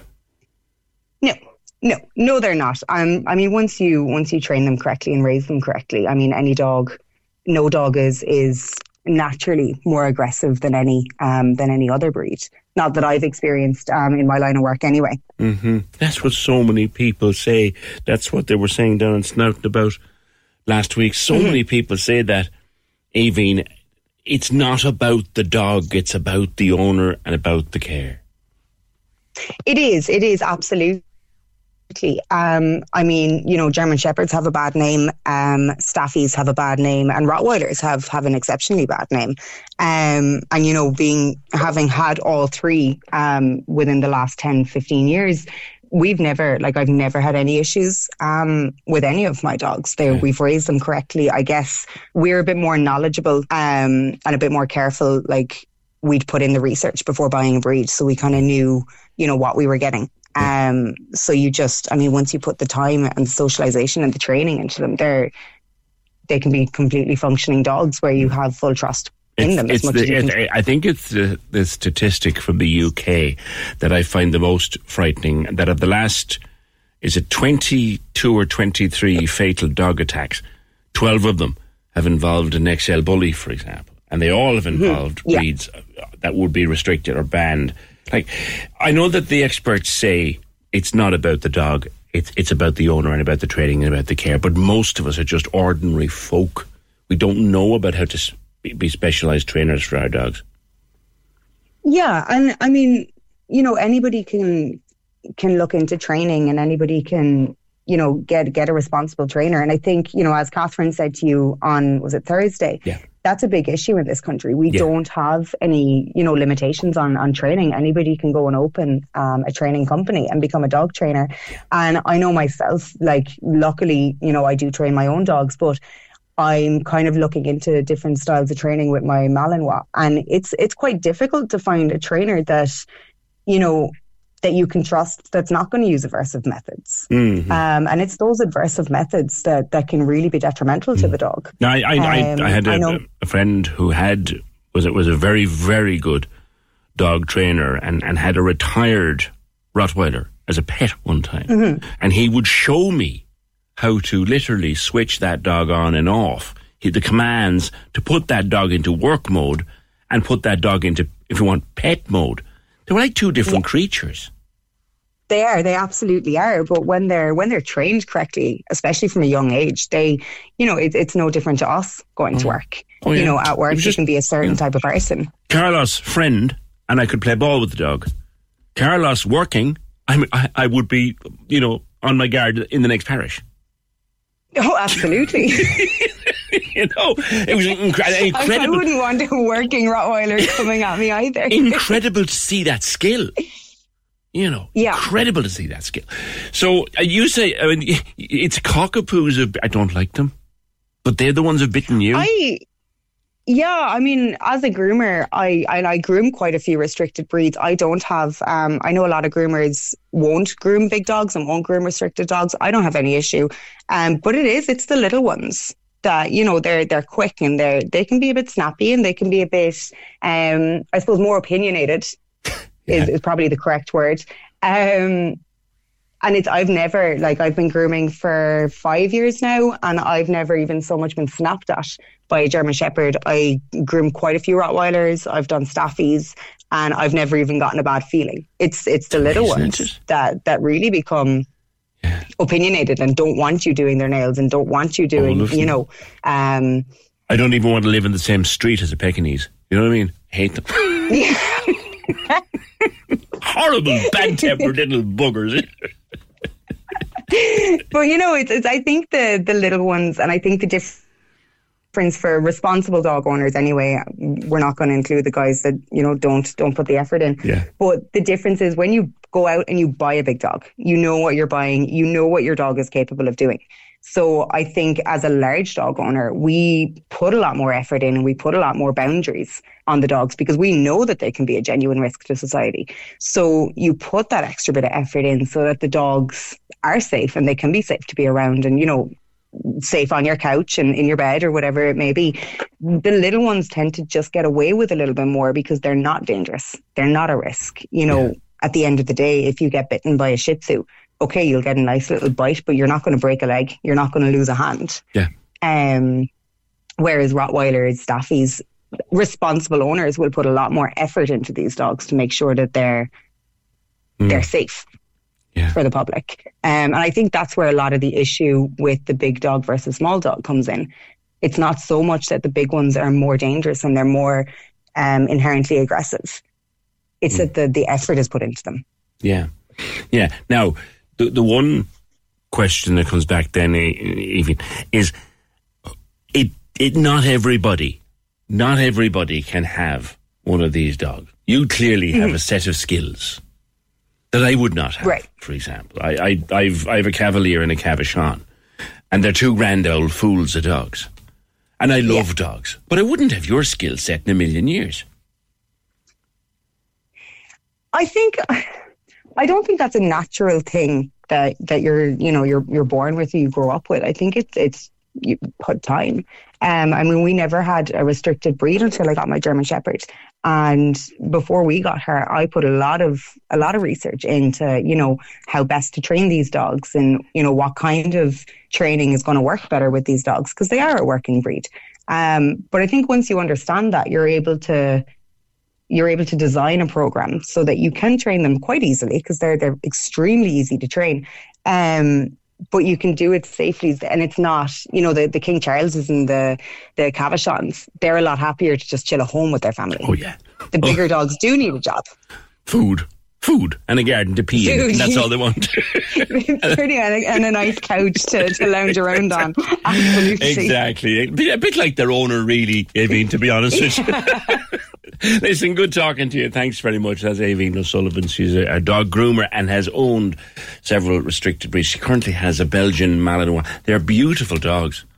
They're stunningly gorgeous dogs, but they're police dogs, army dogs. Takes a certain set of skills, as a man once said on the, on, on the movies, to deal with them. But um, it, it's a broad discussion. It's a broad, and I think I am leaning towards, even though I'd be afraid of my life for them, I am leaning towards this idea that it's not the dog, it's the owner and how they're minded. I'm, I'm leaning that way. I'm not quite there yet, but I'm getting there. Join the conversation. This is the Opinion Line. With Hidden Hearing, changing lives with the latest hearing health technology. They're all ears. Visit hiddenhearing.ie. Corks 96 FM. The lines are live. Hello. Join the conversation. Call 0818 96 96 96. Text or WhatsApp 083 396 96 96. Email opinion at 96fm.ie. This is the Opinion Line with PJ Coogan. Corks 96 FM. Yeah, the topic of dogs never ceases to interest listeners to the opinion line. I come to Deirdre in a second with a very timely reminder for the time of year. Um, but also, this has just come in by voice note at 083 396 96 96. Is it Annette? It is Annette. Good morning, PJ and crew. PJ was listening there to your chats about the doggies, and I was thinking, wouldn't it be great if you had a mascot for your show, the opinion line? And I was thinking, what dog would suit PJ now as a mascot? And you know, PJ, I think it should be a Chihuahua because they're very unthreatening looking. You know, you'd say, ah, look, there, there isn't a bother on them.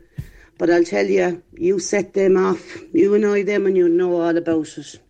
And as you said yourself there a minute ago, wouldn't want to be anywhere near them, not even in the next parish when they start. So what you think, PJ? Would a Chihuahua do you as a mascot? oh, Annette, you have made my Monday comparing me to a chihuahua. My wife actually would love one of these um, teacup chihuahuas. Do you know the little ones that sit in a sit in a handbag and horrible? She actually loves chihuahuas. My my missus just can't stand them. Sorry, Annette. You'll have to do better than that. I hate them. 0818 96 96 96. Now, Deirdre, uh, as I said, a timely, a timely reminder dogs are terrified of one thing, no matter what the breed. Good morning. Morning, PJ. Um, yeah, it's just like I have two dogs myself.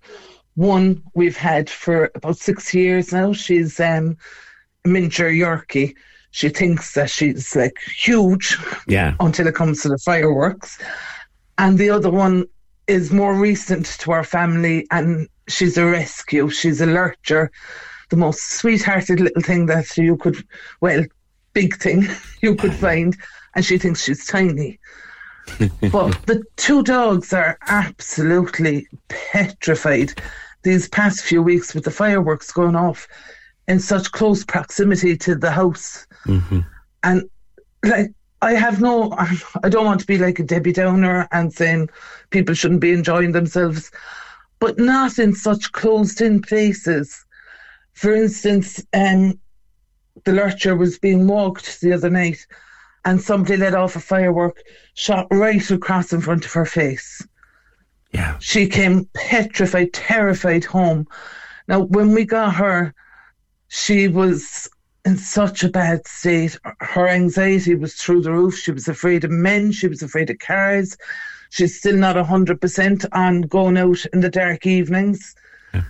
Um, and she was just so nervous, but she's starting to come out and her personality is starting to come out. And it's just setting her back. And then the other dog, the the Yorkie that we have, who obviously since we have her for six years has been used to noises in her around and everything. She's actually pulling out her own hair. I'm actually treating her at the moment because she's so so anxious. Every evening as she's sitting down in front of the fire and cozying up, she loves her comfort. They're going off, and the poor dog is constantly on edge. You seem to have a fireworks problem in your neighbourhood, Deirdre, do you? I definitely think I'm living here now around about 20 years. Go on, tell me where. And I definitely think it's in the north side. Okay, okay. So, um, I definitely do think that this year it's just gone beyond the joke. Yeah. And not alone that, it's bad enough the dogs, but I mean, they're setting these off people's houses and cars, and nobody can afford to be Hold shelling on, I to be paying took calls. I took calls about this before, Deirdre. And again, I, I respect. I, I, I won't mention the actual area, but but Mhm. but there is a fireworks problem in the north side of the city, and people were terrified not just for their animals, but they were falling into the back garden, still lighting and Yeah. setting fire to Yeah. wheelie bins and stuff like that, and hitting cars. Yeah, and it's a nightly thing. And it's still going I mean, on. Yeah. No, I have to say, ironically, um, this weekend has probably been the quietest that we've had since They've run out after the end uh, of Halloween. September. Yeah. Probably, hopefully, hopefully. Um, but it's probably been the quietest that we've had with fireworks since the end of September, start of October. Yeah. Well, Des- d- despite all the warnings of them being illegal and dangerous, I mean, and I have Chris Luke on here only last week talking to me, and, and other doctors talking about the dangers of, of fireworks. Like one of these Aegis will lose a hand, and then it'll be somebody else's fault. And if there's any man who knows the repercussions, it's going to be Chris Luke. He's seen it, like. Seeing everything. Yeah, yeah. But I understand putting putting aside the fact that, that they're illegal and putting aside how dangerous they are.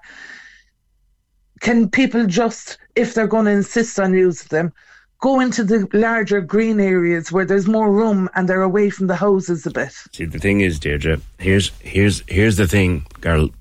That's no challenge to them. The little gurriers Yeah. who are doing this, they want to they want to frighten you. They want to frighten your dog. Poor dog. They want to frighten Poor your dog. And That's she was want. absolutely, her little heart was racing when she came in the door to me. And dogs are so. and as I say- like we for, we forget, we forget how acute their hearing is. Not that they hear better than us. That's they do, of course. Not that they hear better. But here's something an old friend of mine told me years ago about dogs.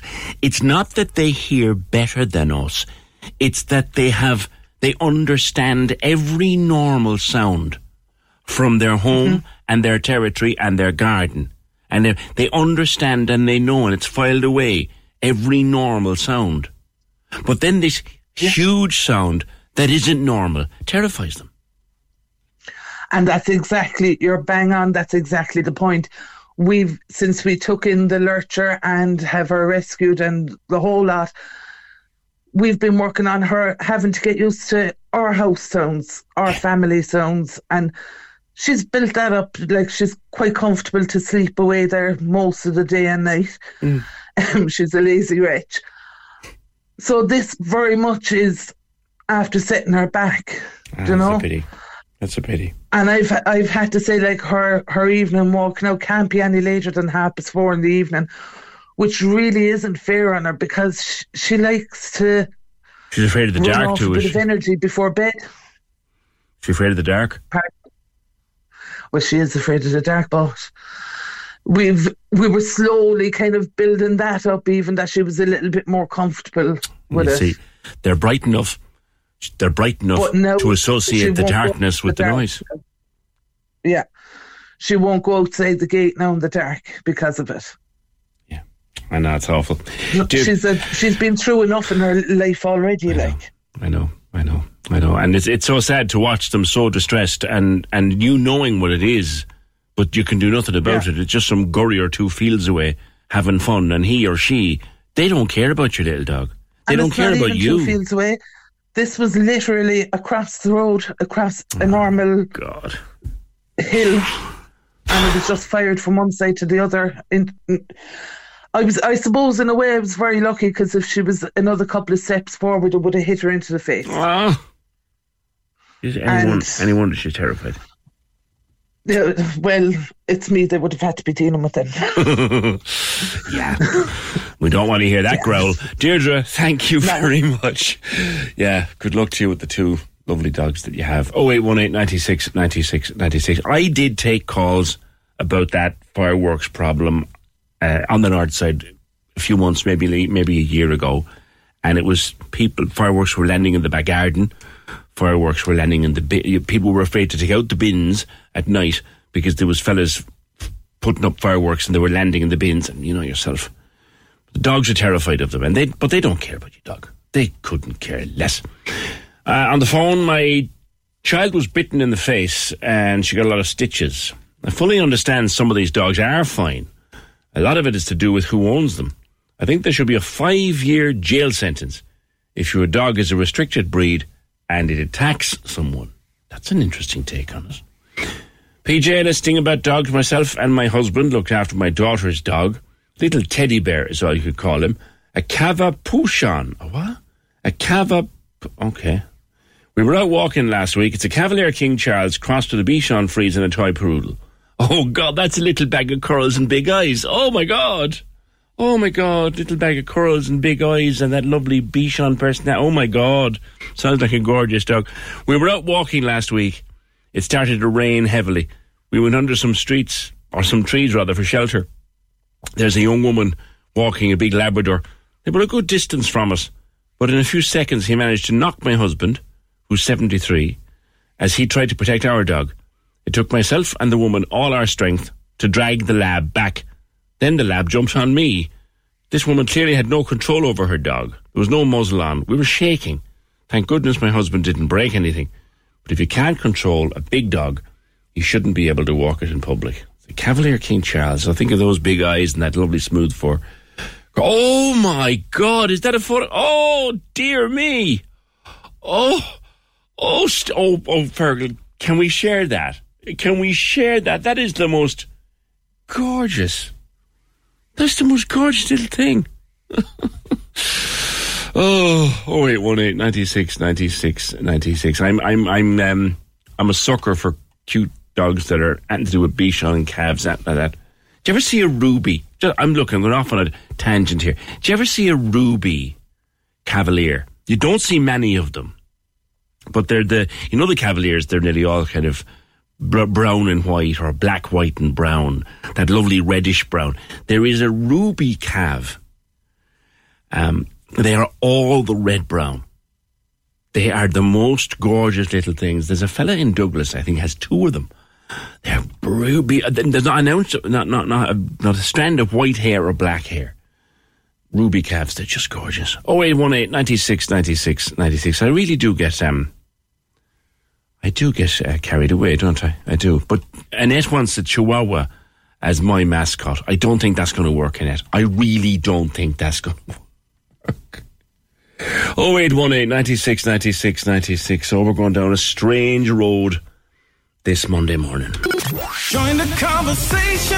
This is the Opinion Line. With Hidden Hearing, focused solely on your hearing health for over 35 years. They're all ears. Visit hiddenhearing.ie. Corks 96 FM. The Big Drive Home with Izzy Showbizzy. On Corks 96 FM. Join me weekdays from 4 p.m. where I'll play your favourite song, even if you don't know the name of it. Could you play that song that goes, uh, I adore you, do, do, do, I adore you? I'll be making your day with more amazing giveaways. Are you ready to give Amy some good news? Yes, thank you. and we'll have Oak Fire pizza vouchers up for grabs for choosing a tune on the takeover. So join me weekdays from 4 p.m. The Big Drive Home. With Clonakilty Food Company. Spagball, tacos, pizza. Clonakilty Black Pudding is the making of any meal. So go on, be a rebel. Corks 96 FM. 96 FM. Lots more stuff coming in still about dogs. Uh, an interesting one that says this thing about it being the owner, not the dog, is a myth. It's a claim. Many people make that claim. They are stacking up. The professionals are stacking up to say, no, it is not about the dog. It's about the owner. It's about the training. It's about the breeding. And there are those who would completely disagree. We might find someone actually to talk about that, the, the other side of that argument for, for later in the week. 0818 96 96 96. Also, did you see the Northern Lights last night? They were very visible over Cork. We're talking to one uh, photographer who took a fabulous photograph and it's gone quite viral. Talking to her before the end of the day. But you ever wonder what it's like to work in a full professional kitchen? Be it as a cook or a chef or a confectioner, whatever. Or just to work in a restaurant as a restaurant professional, catering professional. Get some work in a professional kitchen. Well, you can do that um, from today until the 12th of November, next Sunday, is it? Saturday? Sunday? In about 50 different restaurants around the country. It's called Open Kitchen, and it's it's an attempt, I guess, to boost hospitality and boost recruitment uh, ahead of Christmas because all around the country, cafes, restaurants, bars, they're all short of staff. Every single one of them is short of staff.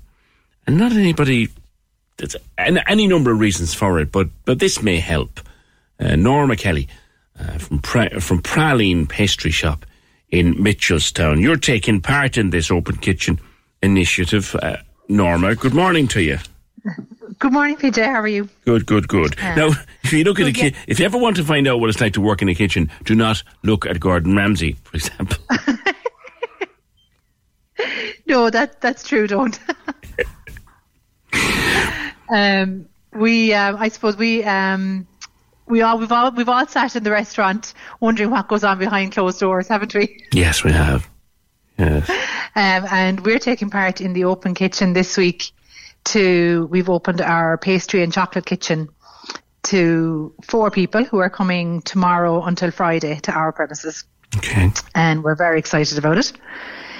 Um, we have we own um, we have a pastry and chocolate production in Mitchelstown with a takeaway shop um, and cafe, and we're opening a new sit down cafe down the main street of the town as well at the end of the month. So we are looking for more staff. And we think it's an exciting way for to encourage people to consider the catering or the hospitality industry as a career.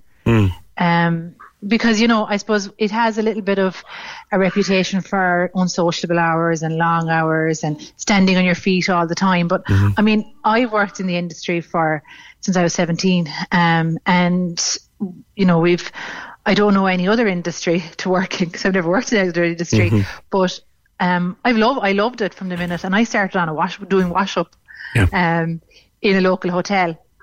And since then, I just love the buzz and the atmosphere. And you know, um, like I've always loved baking, and my mother and my grandmother before me um, were great bakers. Um, but I decided to take it on as a career. And now I have my own shop, which was my life stream. There you go. And, you know, I mean, I've met amazing people along the way. I've got friends um, up and down the country that I've met through the catering industry and different jobs. And I used to take part in competitions uh, nationally and internationally when I was younger.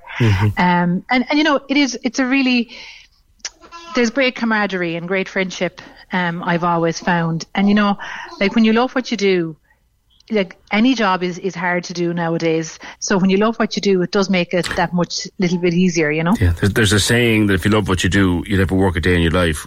That's nonsense because I love what I do, but so I. I know what it is. Yeah. Work is like, and I'm sure you're the same.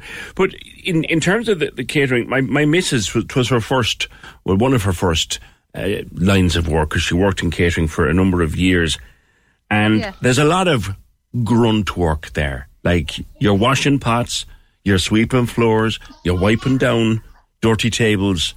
It's part of it. But you, like you said, It is. You, that's where you started, but you now own your own place. Do people, Exactly. Do young people coming into the business now, Norma, appreciate that there's a bit of grunt work involved that they may not like? Um, I don't know. I wouldn't say. I think when it maybe it depends where you go, but I always like people to start on the wash up, and I always explain to them like you know you start here, you get a, um, a foundation in how to organize a kitchen, how to organize a wash up section, which is actually very important. Absolutely. Um, and then you, you know, there'll be more people coming in after you, and then you move on. There'll be more people going out ahead of you, so more positions will become available. Maybe out the front serving coffees, or if you want to go making pastries or chocolate, um, you know. And even when you're when we have people on wash up, um, and cleaning, there's still time in between that they get to do. You'll be making recipes and Oh, helping sure. out the pastry chefs as well, you know. So you you kind of and I did as well when I was training, and you got that's how you got to realize whether you actually like to do it forever or not, you know. Um, and and and also like I don't know if forever is the right word. I mean, when we were in college, we had a lecturer that taught us we would change career maybe ten times be- before we retired, and it's so true. I mean, we you know you work in different aspects of the industry, um, or you know we've had people come in that have done completely different things, um, and now they really like you know they they work in the they work in the catering industry and I suppose I think it is, you're, I know you're on your feet all the time and you're physically working all the time but you know it's exercise as well There is that. You get your steps in. you definitely get your steps in in the day I know. Yeah. No, you're, you're right. I mean, the, the Queen Bee went from the washing, the washing of the pots and the sweeping of the floor right into assisted management at the end. You know before she before she moved on to something else? You know. And to be honest, that's really how most people progress through the industry. Um, that they start on wash up, and before you know it, they are, or in, within a few years, they could be um, chef de partie, or which is a, a main, uh, mainstream chef, or Mm. assistant head chef, and, and or up to head chefs. I mean, people have worked their way. It is a really good industry for working your way. You learn as you go. You learn, and you'll, You you'll, learn I'm sure you'll find, Norma, that the very best people, the people at the top, like yourself, are the ones with the experience going back and have done every element of the job. So you've got four people coming in. They're going to, you know, you know they're going to make a beeline for the chocolate, don't you? Of course. but, um, can I lick so the spoon? you don't, bust that. You don't get to lick the spoon in the chocolate. as long as it goes in the wash up afterwards, I don't mind. Norma, good No, luck. and, You know, I mean, that's that's great. yeah. Good luck with it and to everyone involved in the Open Kitchen initiative. It's all over the country. Um, I bet you the people are going to working down in Praline Pastry Shop and Cafe in Mitchelstown, they just want to lick the spoon. I would, I know. Thank you, Norma. 0818 96 96 96. Right, back to restricted breeds. And I also got an email about COVID vaccines, which I want to read to you. It's, it's a, sorry, it's not an email. It's a long text that came in a while back, and I was holding it for an opportunity. I'll tell you in a sec. Um, but Alan was on to say, just on the dangerous dogs, there was a guy, I think, from the dog wardens department who said the type of owner relation to how a dog behaves is a myth. He said these dogs have a trigger, and whether it's a child or another dog, if the trigger goes, that's it. He was on. The only warden I can think of is our old friend Vincent Cashman down at the CSPCA. I don't think I know that he was partic- he was the one who raised the Belgian Malinois with me a few months ago and said he couldn't understand why anybody would want to have an army or police dog as a pet. Um, and certainly he drew attention to the Belgian Malinois and said that his wardens were nervous of them. Maybe we. I would love to. That is, look, I've, I've listened to, to the professionals. I respect them. I have great respect for the professionals and what they know and what they've trained and what they've learned. But also, there are other professionals on the other side of that story who would disagree. Um, I'd like to talk to, if there's anybody who is in a professional position who would disagree with the view that it's the owner and the breeding, not the dog, I'd love to talk to you. 0818 96 96 96, because I genuinely am trying to make up my own mind here. I really, really am. A couple of things I wanted to get to. I got a text there, ah, it's the last week or so.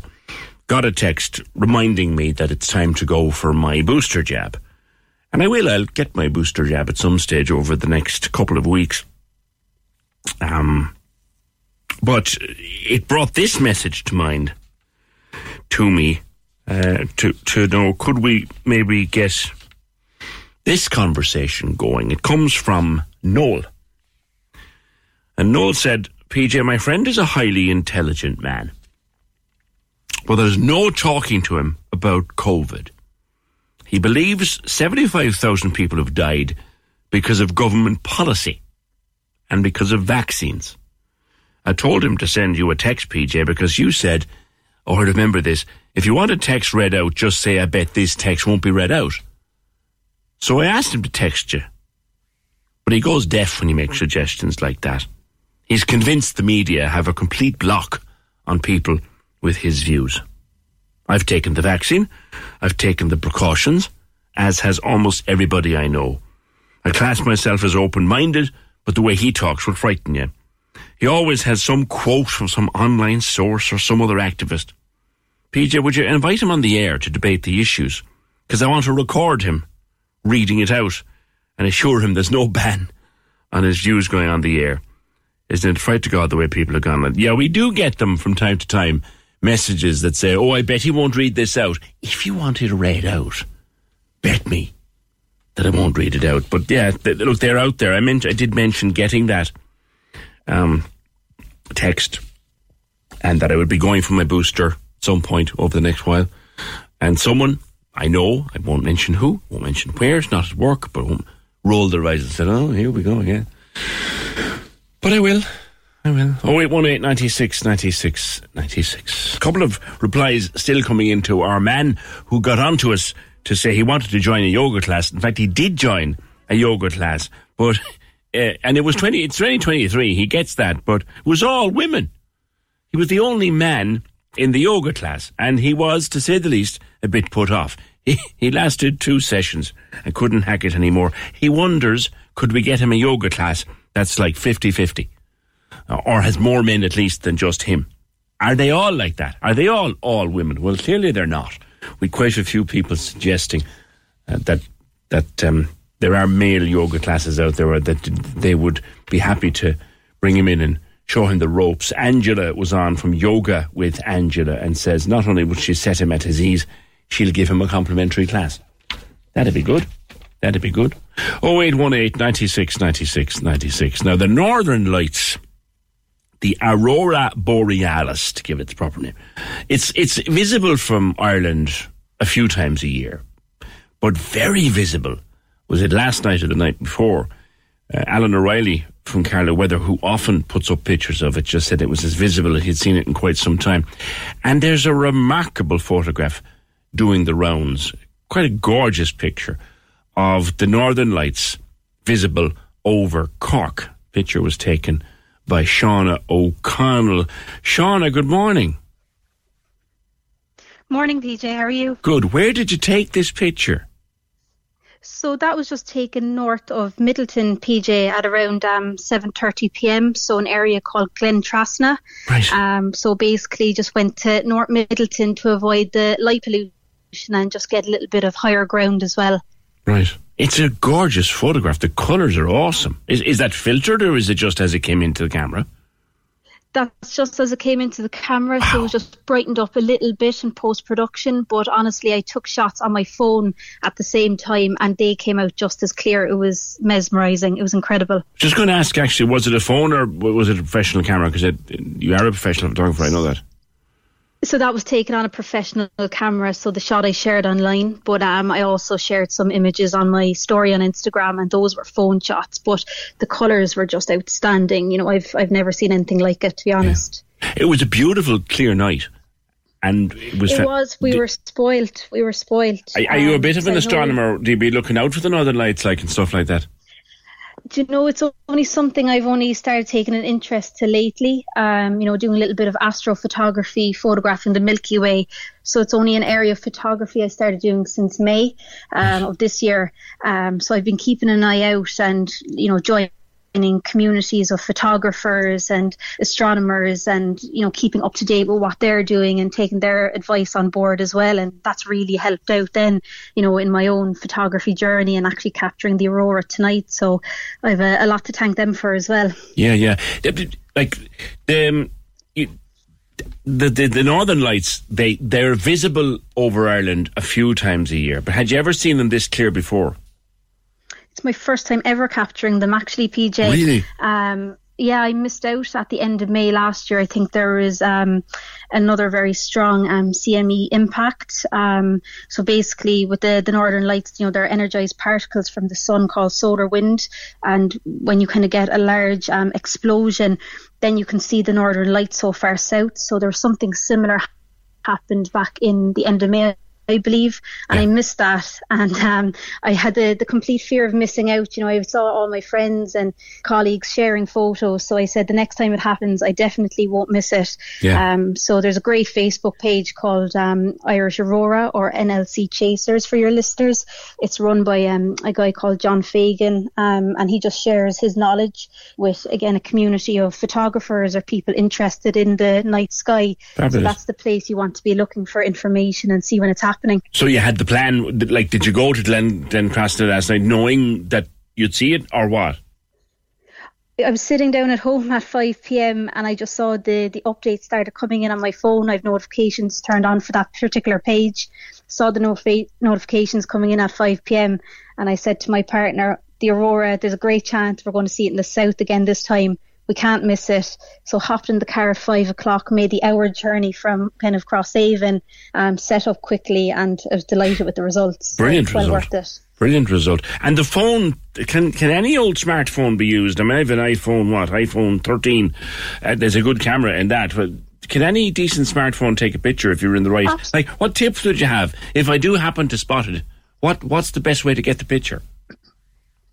So I suppose the the first thing is to know when it's happening. I suppose the aurora August to May is generally the best time to to catch it.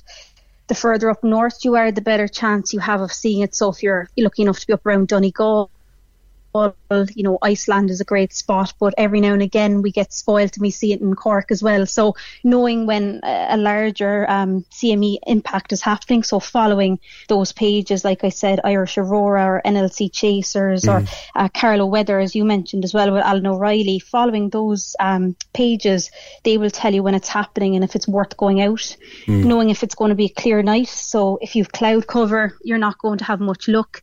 Last night there was a few clear spells, and then you'll see in some of the, the shots I shared as well that there was clouds creeping in. Yes. Um, but basically, just finding an area then. So when you know what's happening, finding an area with very little light pollution. So looking at the light pollution maps online, going to an area where you're out of the city, out of that light pollution, finding a bit of higher ground as well, so that you can see the north horizon. Um, and then wait for darkness. So you want absolute darkness. So maybe an hour after sunset. Um, so the sky is nice and dark, Mm. and then you'll be able to see it. And then when it comes to the camera, you know, if you have a proper camera or a professional camera, even better, you'll be able to go in and adjust all the settings as as you need. But your phone will be absolutely perfect as well. Mm. Most um, newer phones will have options where you can go in and change settings. Yeah. So the key one there that you want for capturing the aurora or any of the night skies is a long exposure setting. Yeah. So basically what this will do is it'll allow the camera to take the image for a little bit longer, allowing more light to come into the lens. Yeah. And then you get a brighter shot than the dark. So on my phone it was just a three second long exposure timer and then I was able to see it perfectly from my phone as well. Yeah, yeah. So you don't need any professional setup at all. You know, You need to keep the phone very steady when you're doing that, You're looking north.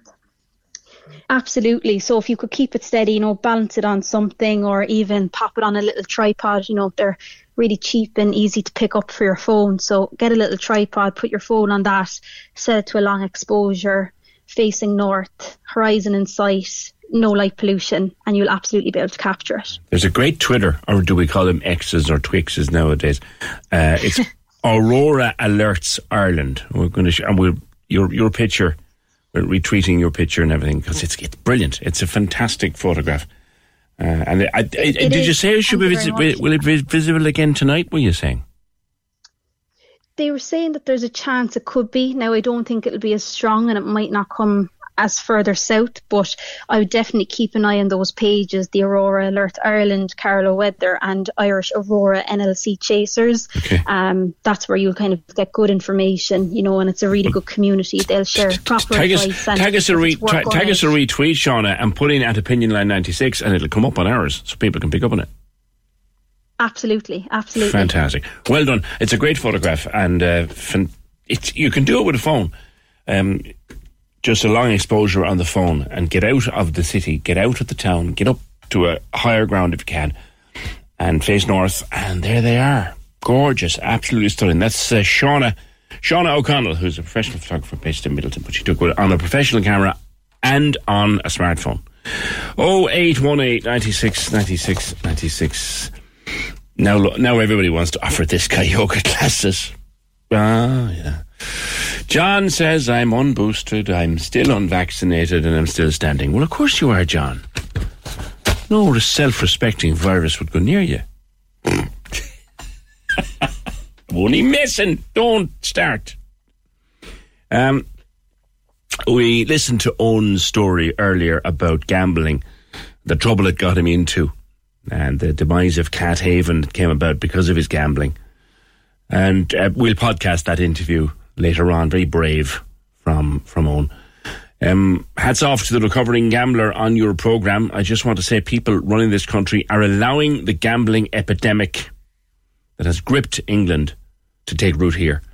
I find it disgusting that they're not using the experience of what's happened in our nearest neighbour.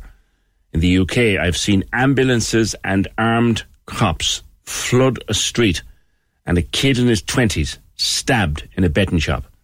The mental health problems inflicted by this epidemic are enormous.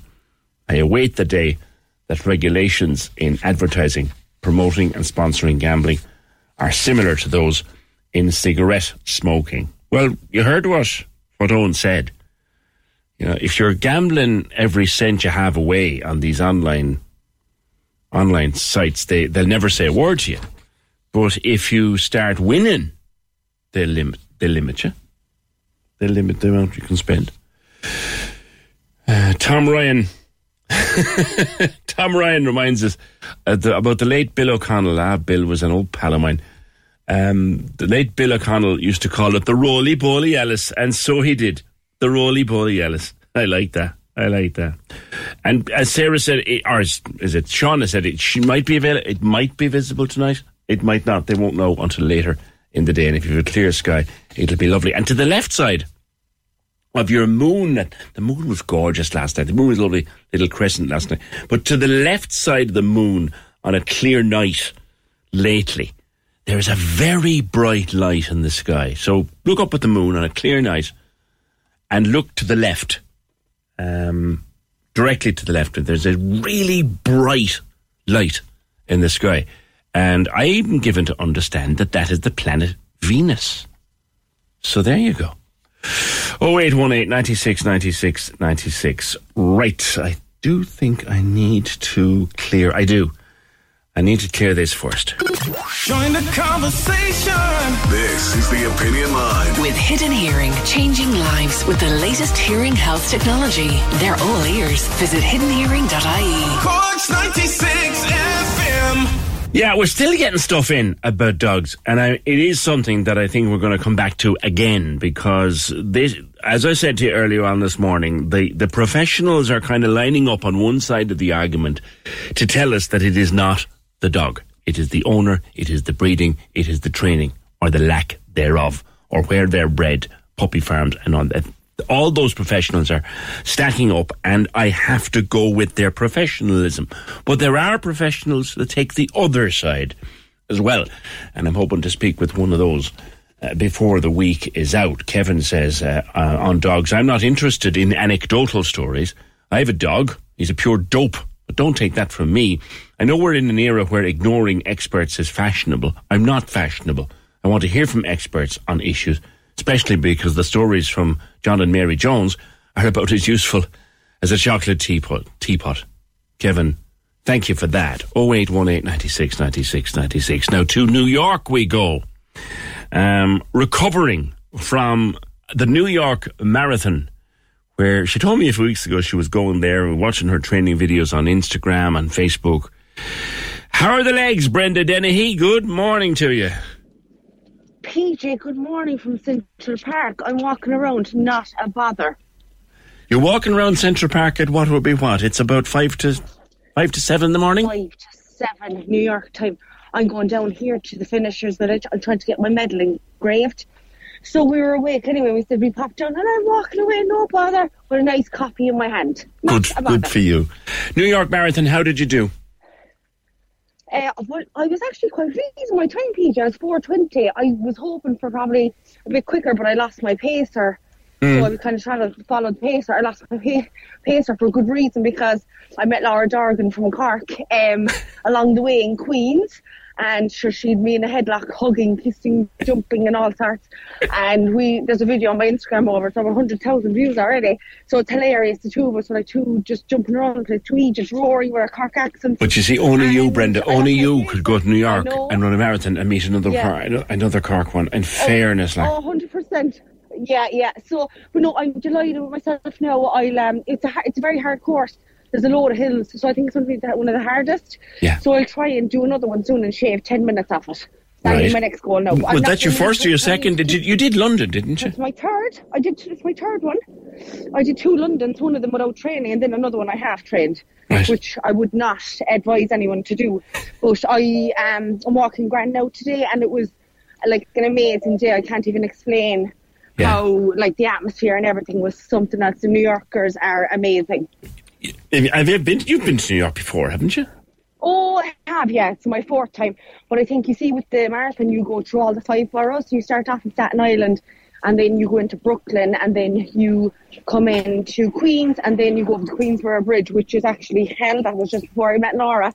And then you go into Manhattan, and then you go into the Bronx, and then you're back into Manhattan, and you finish up um, in Central Park. Just I'm walking up to the finish line now here as well. Fantastic. The best. It's the it's the best city in the world. Is it? Is it your best marathon so far? Your favourite marathon so far? I see. I do have a bit of a bias with London, so it's hard. But I said there were two very different ones. So I'd like to try the London one and do it properly because the other two attempts were they were a bit of a joke. But it was very special, and like I paid the entry. I don't think people know. Like you can pay your eh, eh, way in because the not, mar- the marathon's very hard to get into. But I paid my way in with a company up in Dublin, and a load of people do it. So yeah, I'm delighted. It was amazing. Yeah, that's, for a woman who was smoking thirty fags a day, like uh, four years ago. You know. That's right. I remember you smoking, for goodness' sake. like, yeah.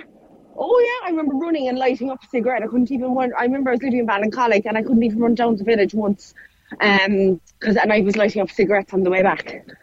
It's, So yeah, so yeah, it's it's a, it's a. You know what? It's great for the head, and it's great to have a purpose and a goal and all that. You know. Yeah, it's like Um, one of these life achievements, a bit like the Camino, I suppose.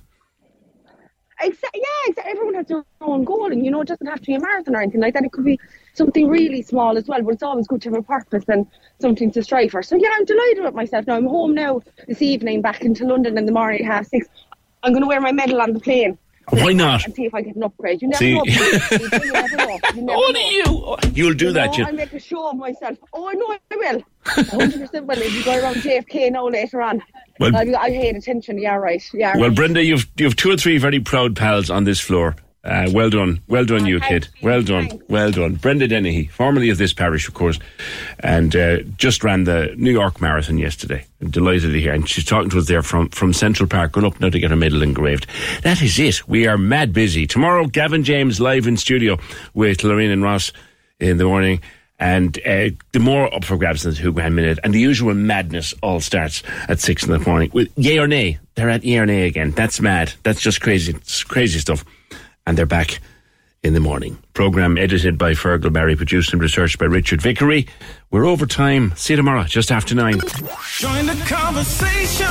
This is the Opinion Line with Hidden Hearing, focused solely on your hearing health for over 35 years. They're all ears. Visit hiddenhearing.ie. Corks 96 FM.